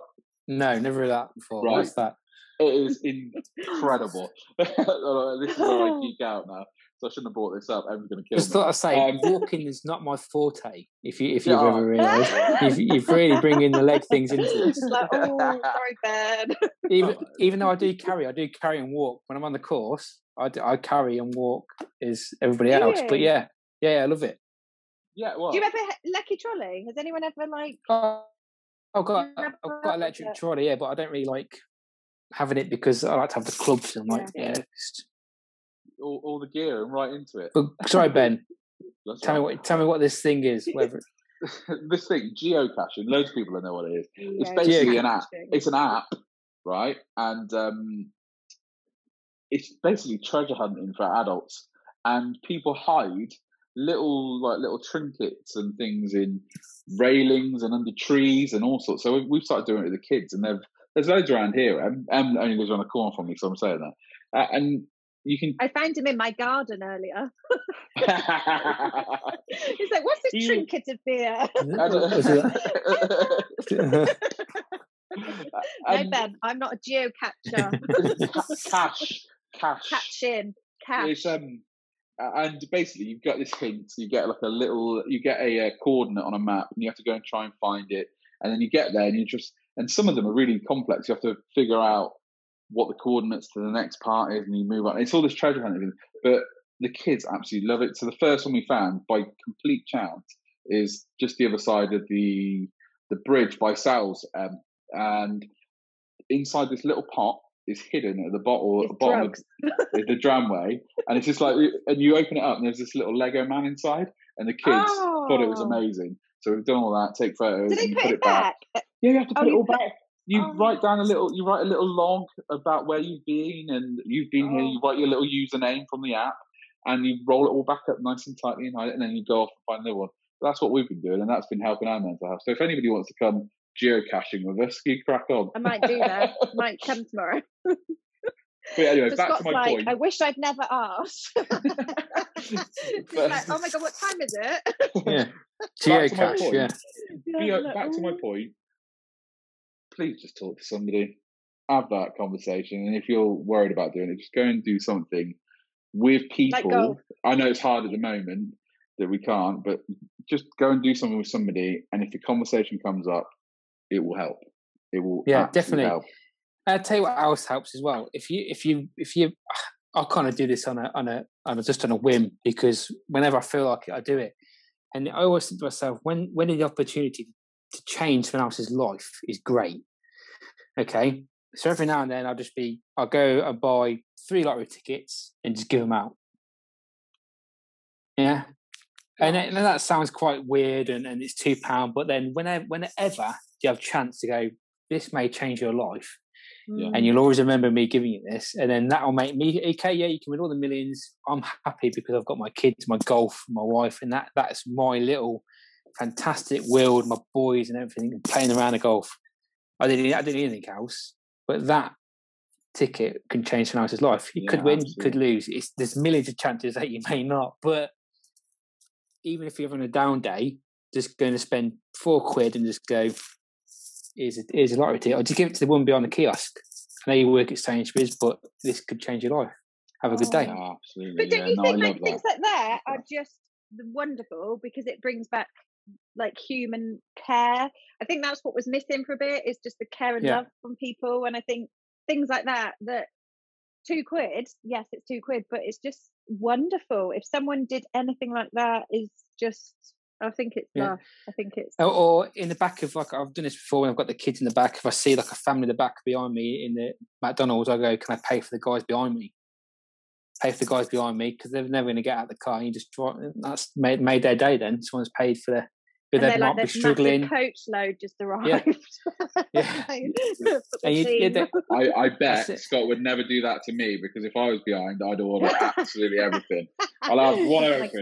but they don't know you. They don't know oh. you've paid for it until they obviously get up to the window. You could be off by then. But you don't know if they're struggling or if they're, or what's yeah. going on. If that maybe they're only meal a day, and you just go look. What, what can be a five or a, or a tenner every now and then? And I always do that. If I'm on a bad day, making someone else kind of feel good or bringing someone else it gives you that sense of like I've done that day, I've done that good good yeah. thing there. Uh, but yeah, there you go. It does make you feel good though, doesn't it? Yeah, doing it does make you do something. Doing good make you feel good. Yeah, there's 100%. little boosts and there's little.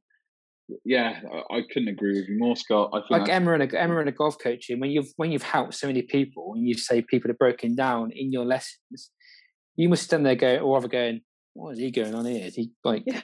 you're right there, mate. You meant to be big yeah. army boy or all, this. Right. yeah. Well, Ben, get a big player crying him yeah, a lesson like, on, and all ben. that. Yeah, come, come on. on. yeah. but you you've stood there, and you, when when guys come and see you, which no doubt some battle back guys will, uh, you know opportunity to change their life for the best and just give them a few tips and a few hints of what's going on with their swing that'll make their day and that's it works in opposite ways and yes yeah, yeah. well look if you if you put these things out to your to battleback scott yeah if anybody is in the bristol area, in the bristol area yeah. in terms of Kendleshire way or whatever tell them to get in contact with us and I'll, I will play golf with them. I've got no culture, coaching golf knowledge in the slightest, but I'll talk and have a conversation and be there, and you can just take the Mickey out of me all day. Whereas uh, I, am sure Emma would do. Lessons. I'm totally up for that. Free I lessons. There we go. Would love it. And uh, so yeah, no, I think it's I think love charity. It. I think it's wonderful. I think you're just doing a kick-ass job. Am I allowed love to say the that? Fact, yeah, you can like to say kick-ass. Yeah, I don't know, ask Ben. But I'm, I was going to say, you love the fact that you're going to have loads of spoilers to come down. I love the fact you're teaching lessons. yeah, We're like, fine. I'm used to squaddies being from Warminster. Bloody millions yeah. there. And then Tidworth, yeah. I'm like, geez, and Upavon. But no, I think I, I, I, honestly, whatever we can do to help, and I think yeah. golf pros realise now how much golf does help, and that they can play a big part in it. And to be fair, all the golf pros I know do stuff, do charity lessons, do things like that, and I just think whatever we can do, you ha- sometimes just have to ask for it, and I think people will give. I mean, ping, that's like still heroic. That's incredible. That is incredible. That I asked like... you, I, I, when we talked about it last time, Scott, I asked if you got one of those nice ping camo bags, didn't I? Because I've always yeah. wanted one. And um, uh, you did, I don't know if you've got one yet. Have you got one? No, I haven't got one. Oh, I'd be, I'd be all over it. I'd be all over it if we get hold of one. Um, uh, we've without not that I'm worried about time because I am worried. Like midnight, is it? yeah, I really don't know what time I can't, I want I want to talk bit really quickly about golf that's happening now uh, and things that happened. We were on, we were recording last week, and old Tiger had an accident when we were oh, yeah. having that conversation. Yeah. And um, I just wanted to make a really quick point about the not a point, just bring it up in conversation. Really, the fact that obviously he's going to have a bit of a tough time coming back. Tiger's a bit of a hero of both of us in the end, I suppose. Oh, we, uh, love him. We mm. up in a Tiger rain, and we talked about this briefly on Instagram, didn't we, Scott? The old Tiger chat, and um, yeah, I just, I loved the fact that all so many of the guys got involved oh, wearing and the, the red. women. And, there was yeah. women on the Sunday as well, and I just thought it was brilliant. Absolutely. I love all that. I love all that. I, wore, a red, I wore a red t-shirt that day. oh. sat, my, sat home in my pants in a red t-shirt. That was uh, a sight for sore eyes. Absolute legend, and I feel really, I feel for him. I really do. I, I don't know what's going to go on now. That's it. I don't know. I, am scared to think. Well, well, would he be hanging up his his cleats, as they say? I don't know. It's you never not. know with Tiger, though, do you? You never know. He's got such a strong mind. It is, yeah. in, and that is probably built, being bring up around the military as a young military. lad, and the, and the yeah. way he did the stuff with the Navy SEALs in his past. If no one knows that, mm. go and check it out. It's all on YouTube. It's mad some of the stuff he was doing proper buds training and all that. And you never know. You literally never know. And I mean, what is the extent of his injuries? Is it two broken legs? Have plates and putting his ankles no. in? Just I one, don't know. or is it both? Is it just one? I don't know. It's probably worth looking up. If you, good. I'll have a little look now quickly. I tell you what, think... if you if you get the chance, there's um an audio book by Hank Haney. And as much as I'm not really a fan I've of heard of that. Yeah, I've listened to that. It's so that's what I've listened to. So podcast because I've literally completed Netflix. I think I've in a year. I like net, um audio audiobooks and podcasts, but that was amazing to hear the inside out of his life and just yeah. like you said, the military side, I didn't realize how obsessed he got with the fitness levels of oh, that. massively. And then I think he lost too much weight, and then he was just still bulking up too much, and it was incredible to hear the story. And and I guess you don't see that because he's so private, apart from apart from everything that went on with whatever.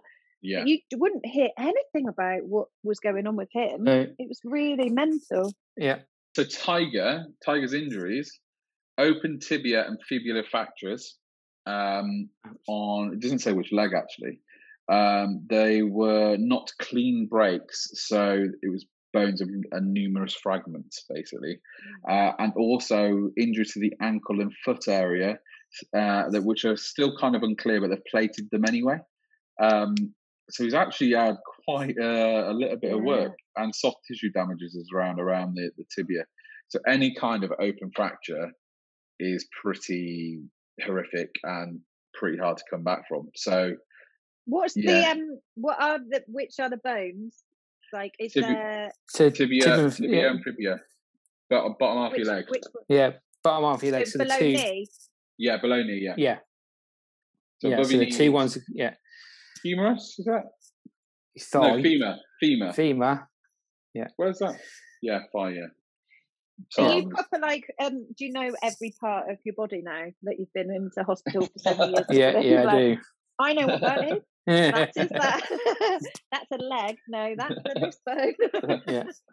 So, oh. I think um yeah, Tiger I want him back so bad just because of uh, just because a lot of us would be playing golf without him, would be. Let's be honest, we know that he's changed. Yeah. Hey, that was a conversation that came up the other day. Do you think Tiger is is uh, influenced all the players are on tour now? And I was like, that's a bit of a stupid question. Of course he has, because they're. Of course he has, yeah. Because they're all hitting the ball bloody miles. But did you see? Did you see Twitter though? Uh, not that I like Twitter that much because it's so angry, but there was an, an article, and you know, sometimes they pull like quotes off Twitter of who's written what, and it was yeah. pretty much every sports person in the world, and even like celebrities like Will Smith had come out, and I think he had just been to see Will Smith and his wife or something that day. I mean, it was bizarre, and it was like we wish Tiger was like all the safe yeah. love in the world, you know. And it was if I think any person in this world, unless they live in a very remote place, knows who Tiger Woods is. It's like who knows everyone knows Michael Jordan, who knows Serena Williams. There's probably only a list of maybe ten men and women like sporting people that you probably know Roger, Roger Federer. You know, there's it is David. Yeah, say David Beckham. Do you know what I mean? But from, he's from, from that one sport. Yeah, from that from that one sport. You're very right, Matt. From all them sports, you can name one person. So like, you even like horse racing. You know Frank Dettori don't you? Yeah, yeah, exactly. yeah. Do you know yeah. what I mean? You know, everybody knows. I don't even know horse racing really, but I know who he is. He's a he's crazy yeah. dude who jumps off a horse right? Yeah, we both yeah. know that. Yeah. yeah. Everybody knows who Will Carling is. All right. Yeah. Everybody recognises these major goats who have been in and changed their sport for the best and, and got would, people in into that. I would one up you with the old Will Carling chat. I reckon Jonny Wilkinson would be. Jonny Wilkinson. Oh, Jonny Wilkinson, yeah. Everyone. Yeah. That's because all the ladies fancied him, but it was Jonny Wilkinson. But you could say I fancied him. He was good looking. He's still good looking. yeah. Still pretty, yeah. Yeah, it's weird though, isn't it? But like, if if in twenty years' time, who have these kids got to look up to if there is no Tiger Woods? It, I know it would just be hearsay, and YouTube would be brilliant of that. Well, but like, where would it go? Like Rickie Fowler's up there, there, at the moment, isn't he? That the kids love Rickie Fowler. But Rickie Fowler, he's still, he's still not. He's still not. No, what the thing is, I think we had the best. I don't want to say era because it sounds like it's, but I think Tiger Woods made everyone hit it further, made everyone up their game, made everyone improve. I mean, the, if you listen to that Hank Haney, did you say Scott you'd listen to it? That I listened, yeah, listen to Hank Haney, yeah, yeah, amazing book. His the book was just he smashed everyone every single time. I mean, the the the guy was just incredible, and I think without him, golf wouldn't be golf level wouldn't be where it is today. Well, of course it would. Yeah, I don't think it would at all. I, I, I he, he like he was the pinnacle of the sport for so many years. But you look at it now, you got all these other golfers, but you could see. Uh, so yeah, the, the, two people who I think you said you said earlier about who's going to take over from the sport. I don't think anyone's not take over completely, but if anyone's going to be close to winning the majors they've won, with they I mean like the greatest Jack and Tiger Woods. I think he'll be rather if he if he sorts out his put in, Rory McIlroy, would just turn up to a tournament and just whitewash everybody. And then Dustin Johnson, he he won so easy. In, I didn't I say easy, he won so easy, but in Dubai he just seemed to just it was effortless. He just seemed to be just sinking everything he looked at. Yes. He was on his numbers. The Masters, Masters he, oh he man, literally walked just, that. Yeah, he just walked around the course like he was having a jolly, and he can't even say people oh dumped it in the in the in the in the pond in Rae's Creek because they they didn't. Everyone was trying to nip at his heels, and he went on and just thought, yeah, we're on about guys. And then now, but mind you, I'm looking have, forward to this can, one. If you can hit someone full pelt with your driver and not even like, did you see the footage that he's like Yeah. hit a Yeah, ball I did. Yeah, and he just went, what? Just Yeah. like, but if you could do that, and he's just like, "Ah." Nothing so fazes works him. Nothing. yeah, and it, and just he just gets on and plays the game, and I love that about him. And uh, when I was speaking to Claude Harmon, name drop, I, am, I do apologise. Uh, and he was drop. just saying, yeah, might drop. and even he could see how, how passionate he was about it and how I think he's going to be up there. And you Mm. think he's going to be next slam. I think it, if he wins, if he wins at the players next week and then goes on and doable. Get, which is easy doable, easy Mm. doable. Yeah, If he wins at the players, I'll have him for back to back masters. yeah. Hundred percent. Or- I think it'd be silly not to have him for back-to-back Masters. How well- how well he's played the last few rounds. It's Yeah. just like it's incredible. He will be favourite now, though, won't he? Yeah, he's got to be. He's incredible. Well, he's world like number one still. He's, he's Mm. the only person I could see him beating him is Brooks. Uh, yeah. Yeah. maybe. But then with the Masters, who, who with any golf tournament, who knows? You don't know who's going to turn up on a day. Anyone can win it. What um, But- Col- Colin as well. I can't remember his last name. off Yeah. the top of my. Morikawa, yeah, yeah, Yeah. he's been. He was good on the weekend. Really good. really good, really good. But they reckon his iron play, his mid to like six iron, he puts that on cl- closer on average than most tour players put their wedge. Yeah, That was the that was the thing on the TaylorMade Tour kind of uh, Instagram. That's what his That go to is mid mid to slightly longer irons is better. and you just think radar. You just think, wow. yeah. Yeah, Oh, I love it. That, they're my irons. I love it on mid irons. I'm not very good. Yeah. I say my shot games are alright, but, but yeah, you look at anyone turn up, but definitely Dustin Johnson at the minute, he doesn't seem to be unbeatable. Mm. If he wi- like I said, if he wins the players next week, he's he's bound to go on and go and have a run. I'll, I'll have him for one of the Masters, one of the one of the majors this year, without Yeah. doubt. I always did think. Rickie would win one. I always put money on Rickie to win a, a major, but he just doesn't ever seem to. There's something, and he just needs one because he's the, he's crazy, got the ability. He's got the. His his putting averages for I think it was not last season or the season before were absolutely outrageous. He was number one ranked, wasn't he, in putting from Yeah. six feet, eight feet, whatever it was, and Yeah, he just never missed a blooming ball. I just didn't understand how he didn't win more. It was crazy. Yeah. You could say that about all of the, all of a lot of the guys. Luke Donald won number one. Lee Westwood, Yeah, yeah. yeah. Paul Casey. You could say a lot about the guys. All all of them won WGCs, but none of them won any been any close to any majors. And the the biggest one of all is uh, Monty Monty. Yeah. Colin yeah. Montgomerie. And You think about how he's not won. How has he not won a major? He's won like Yeah. He was Everything. epic though, wasn't he? he was brilliant. And he's Yeah. okay. he's going to win on the senior Cup, major. Yeah, but I just think, like, what do you, what would you rather see? So, someone, I think I can't remember who asked this, but like, what would you rather see a Ryder Cup or an Open or a major kind of thing? What would you rather sit and watch? to go and turn up to. Oh, pro- Yeah. definitely Ryder Cup, hundred percent. Yeah. Ryder Cup at your own shore, be brilliant. I'd be all over the Ryder Cup. And I'd I've probably been be to, I've dr- been to the I'd Open. I was lucky drunk. enough to go. Yeah, I've been lucky enough to go to the Open and sit there and watch it and, and, and walk the courses and stuff. And I've been to the uh, the the uh, Wentworth and, and watched it down there, but I've never been to Ryder Cup. But I'll be Mm. Ben, ne- maybe maybe maybe next year when it's uh, ne- ne- next year actually now it'll be 2023 I think, won't it? I think the next Ryder Cup somewhere Yeah, in 'cause it's Italy. this is- yeah, Yeah. Yeah, we'll, we'll uh, be pretty impressive. Can't we just do a jolly Get us there? in, Just get got it there. Fund- fundamental podcast taking live from the Ryder Cup. Yeah, oh, I'd be all over that. Go, We'll have let's to, go big. Yeah, Yeah. I'd be all over that. I'd be, yeah, I'd just, I'd love that. I'd absolutely love that, and be on the jars as well because I didn't like a beer every now and then, or cider. Sorry, I'm a cider man now because I'm West. I'm not sure they do cider in um, Italy though, Ben. I think you might have to get on the, the beer. Yeah, well, I, I do. I do travel well as well, so I can deal with a Yeah. beer, like, or a, a gin and juice or something like that. Ooh, yes. Dead fancy, I am. Dead fancy, dead Um, fancy. I, I am I am getting really conscious about time, Scott, and and not that I want to kick you off because there's definitely a part two in this for for sure. Um, but we have to finish with our random quickfire questions that we talk about pretty much every single time. Uh, so they're not really quick fire because we talk about them for bloody 20 minutes anyway, which is why yeah, I. like, um... so, question because I know you've played Pebble Beach, haven't you? You played I have, Pebble yes. Beach. Yeah, um, sneaky Instagram post on there. That's another mic drop. Um, but I want to know the best course you've ever played, maybe that, and also the course the course that you want to play the most. So they're not quick fire as such, but best course you've ever played or favorite course ever played. It doesn't have to be the best condition, but your favorite.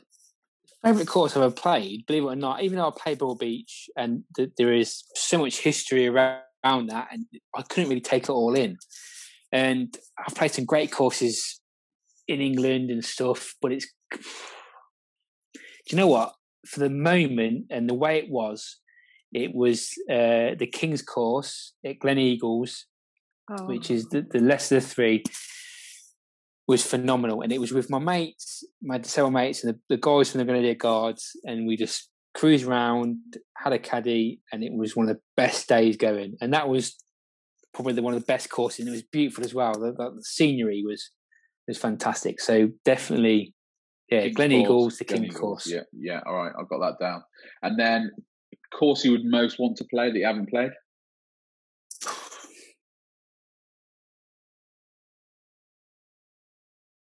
If people don't know it, well, uh, you should. I'm not. I wouldn't say Augusta, but I'd like to say it's just down the road from Oh, Pebble yeah. Beach, would be Cypress Point. Do they play tour event? Any tour Just events because of the- I've heard it. Why? No, Is that no, no tour events there. It's just there's only a few hundred members, and it just looks. then? You have a Google of it. It looks phenomenal, Cypress Point. absolutely Is it, phenomenal. I'm sure it's on like one of the old school Tiger Woods games or something like that, isn't it? Yeah, Cypress probably Point? is, yeah. I'm probably sure it is. is because I that, that's where I remember it from and shooting like 22 under par and on the easy For mode. nine holes. Yeah. Yeah, For the front two Cypress Point. I'm sure I've heard of it that way. Yeah, I think it is. I've heard of it. Yeah. All right. yeah. then. Cypress Point, or probably definitely you, you would not want to play Augusta, but yeah, Yeah, I- I, I think that comes up all the time, isn't it? And I think I mentioned I mentioned a few times before that um, Kailua in Hawaii. yeah. is You where said they that. blooming filmed Jurassic Park. Yeah. That's the geek in with me. But um, But then I'd love to have a go at the 17th at Sawgrass oh, yeah. on the island. Yeah. I'd love to have a go at that with Yeah, the players. That that would be that course as, as well. I mean, I love to play. There's so many courses. I can't pick one. I don't know. yeah, okay, fair enough. um, right, next questions. Um, so you have to choose a caddy, or, or in fact, let's say choose a caddy. You can caddy for them, or they can be your caddy. A a golfing professional that can be still with us or passed away, and a non golfing player to caddy for you as well. So you got two to go for. Oh, who would have anybody. caddy for me? Could be anybody. any golfer. Oh, do you know what? Just for the Kraken, because he has a car, I'd have uh, John Daly to caddy for me. Yes. I would be all over that. Oh, I yeah. Have, you seen, have you seen that YouTube video of him in his back garden somewhere? And he's got his car. He's got a pair of like ripped jeans on, no shoes, no shirt, cigarette hanging out his mouth, and he just whacking balls all over. I think Yeah. genius. I don't. What I a don't man. have caddy for me just because probably you wouldn't play golf. We'd just go around drinking whiskey, maybe. Yeah. He sounds pretty cool. And then a non-golfing caddy. Did you say? Yeah, can be famous. Doesn't have to be a famous, but um, it's up to you. If they're a bit older, I'd have my two daughters. One would carry just a bag, and one would just come along for the crap, Carry the beer. carry the beer. Uh, Scott, how old are they? oh, five and three. Perfect. young. to start playing Yeah. golf. Per- Yeah, perfect. perfect. I'm going to get one of them into it. Don't you worry. Yeah. Too right. One of it into it. Yeah, definitely. Uh, oh, I don't know. That's a tough one. Who would I have? I don't know. Uh, I'd like to tell you what. He's actually he- actually a caddy. I love have Billy Foster. Tell me some Seve stories. I Oh, loads. no. He his Yeah. um his impression of Seve and talking about that hole in the uh, the gap of the Yeah. trees hitting over. I think it's genius. I love it. Absolutely love that. Yeah, I've spoken to him as well. He's on my he's on the Instagram page. Very at the Is he? bottom. Did interview. Yeah. Yeah, he's done everyone. Alright. I'll go and Yeah. watch on that as well. We'll be- I'm catching up on quite a lot. have you got anyone stuff. coming up, Scott? Scott, have you got anyone coming up? No, I've been I've been trying to get a few, uh, but obviously there's a lot happening at the minute. So they've got the players and the stuff going on. And the last one, Mark, Marcus Armitage, the last one was fantastic. What, really that was just him. real cool. Mm. Yeah, real, really nice bloke, really down to earth. The bullet. And if you never heard that story, go back, go to go to the I, I uh, go to the Instagram page and listen to the story why he's called the bullet. You would never think for a really? thousand years why he's called that. that. Uh, which is fantastic. I won't give it away for people who are listening, but yeah, get onto Instagram and listen to that. Why it's called that. Right, and then last question, and this one's a bit of an open one. Um, your dream four ball. It can be absolutely anybody, dead or alive, um, in terms of professional golfers, non-sporting people. They can be celebrities, whoever. It can be your dream four ball to have a nice conversation walking around a golf course. Well, there's three of us here, so we just need one more. So oh, we can choose, choose, choose the one once again. What a suck up! oh, we love that. You can come any day of the week. That's it. I mean, I, I said this before, and I I look any four ball, any chance to play a professional golfer and and watch their swing and walk around it and do it. So I'm going to give you two. My dream four ball. I lost my mum when I was a very young lad. Uh, I was only probably about 16 when mum passed away. Uh, she doesn't play golf, and obviously neither do my daughters. But just the opportunity to walk around a golf course and I chew the fat with them, my mum and my two daughters would be great. So that'd be my dream four ball. Oh, uh, but if I was going to have a proper, if I was going to have a, a, a, crack with the guys, it'd have to be, and it just because he seems a, such an absolute legend of a bloke and just have so many stories. And I'm, I'm picking out some guys who are just real cool blokes. So Rich Beem, because he just he, yeah. just seems awesome, yeah. And who else? Would, everyone would want to say Tiger, Rory yeah. McIlroy, Dustin Johnson, right? but you want guys who are going to entertain you and not just be about them hitting lasers down the fairway. So I'd, I'd probably play with Rich Beem, uh, Graeme Clark, because I just he's such a cool bloke, right? He just seems to laugh. He drinks the whiskey. He looks like he smells like cigars. What a man! yeah, yeah. So him, Rich Beem, me, and then who else would I have? And it's probably then got to be one of the greats. I'd say Jack. Oh, nice. Yeah. That, Do you know what I mean? That was pretty cool, me, right? That picture you sent yeah. me of Jack the other day, I loved, by the way. You see that, right? How yeah, cool that bloke was. Yeah. Yeah, I mean him, or he could go on for ages. Him, Arnold Palmer, and then oh, even them, Gary Player. I mean, listen to them three. Just yeah. argue yeah. with it all. but then you'd want to go and play with Rory McIlroy, Dustin Johnson, and somebody else. But it's hard, isn't it? That question. But them two, I'm going to stick with them two. Yeah, That's that, cool. They're good ones. They're really good ones, and I think to be fair, we can say anybody, can't you? And you can give a good enough reason about who you'd want to play with and why you'd want to play with them. It's just incredible. But um, mm. I just want to not wrap it up as such, but it, unfortunately, you have to. Uh, yeah. Because I think um, I need something to eat again, as always. I need to go to the um, loo because I've drank so much liquid. yeah.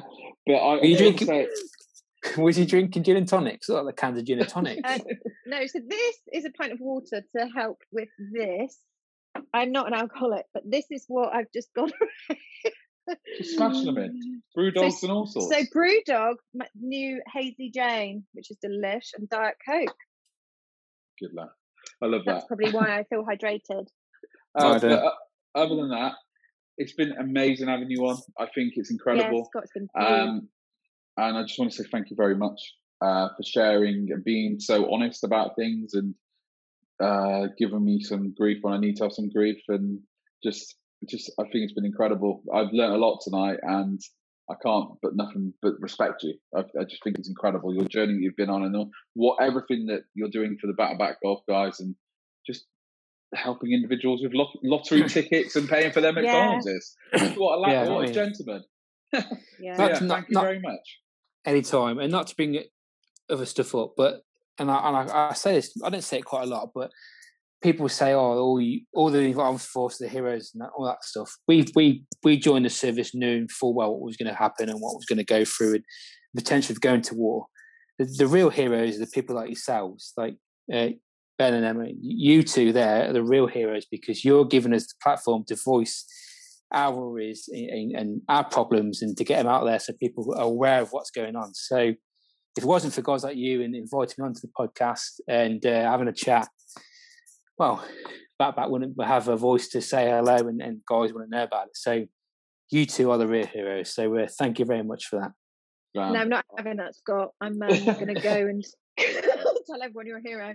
yeah, absolutely. no, Frank, been, honestly, Scott, I think it's been one. I literally have almost cried. I have held my finger to stop crying. I just think it's it's wonderful, and you can talk all day long, and I could listen to you. Wow, I could listen to you for another five hours, even though I can't. But um, yeah, Scott, thank you so much. It's been yeah, absolutely wonderful. Uh, yeah, so thank you very much. Take care of yourself, and we'll speak to you next yeah. time in the future, the very near future.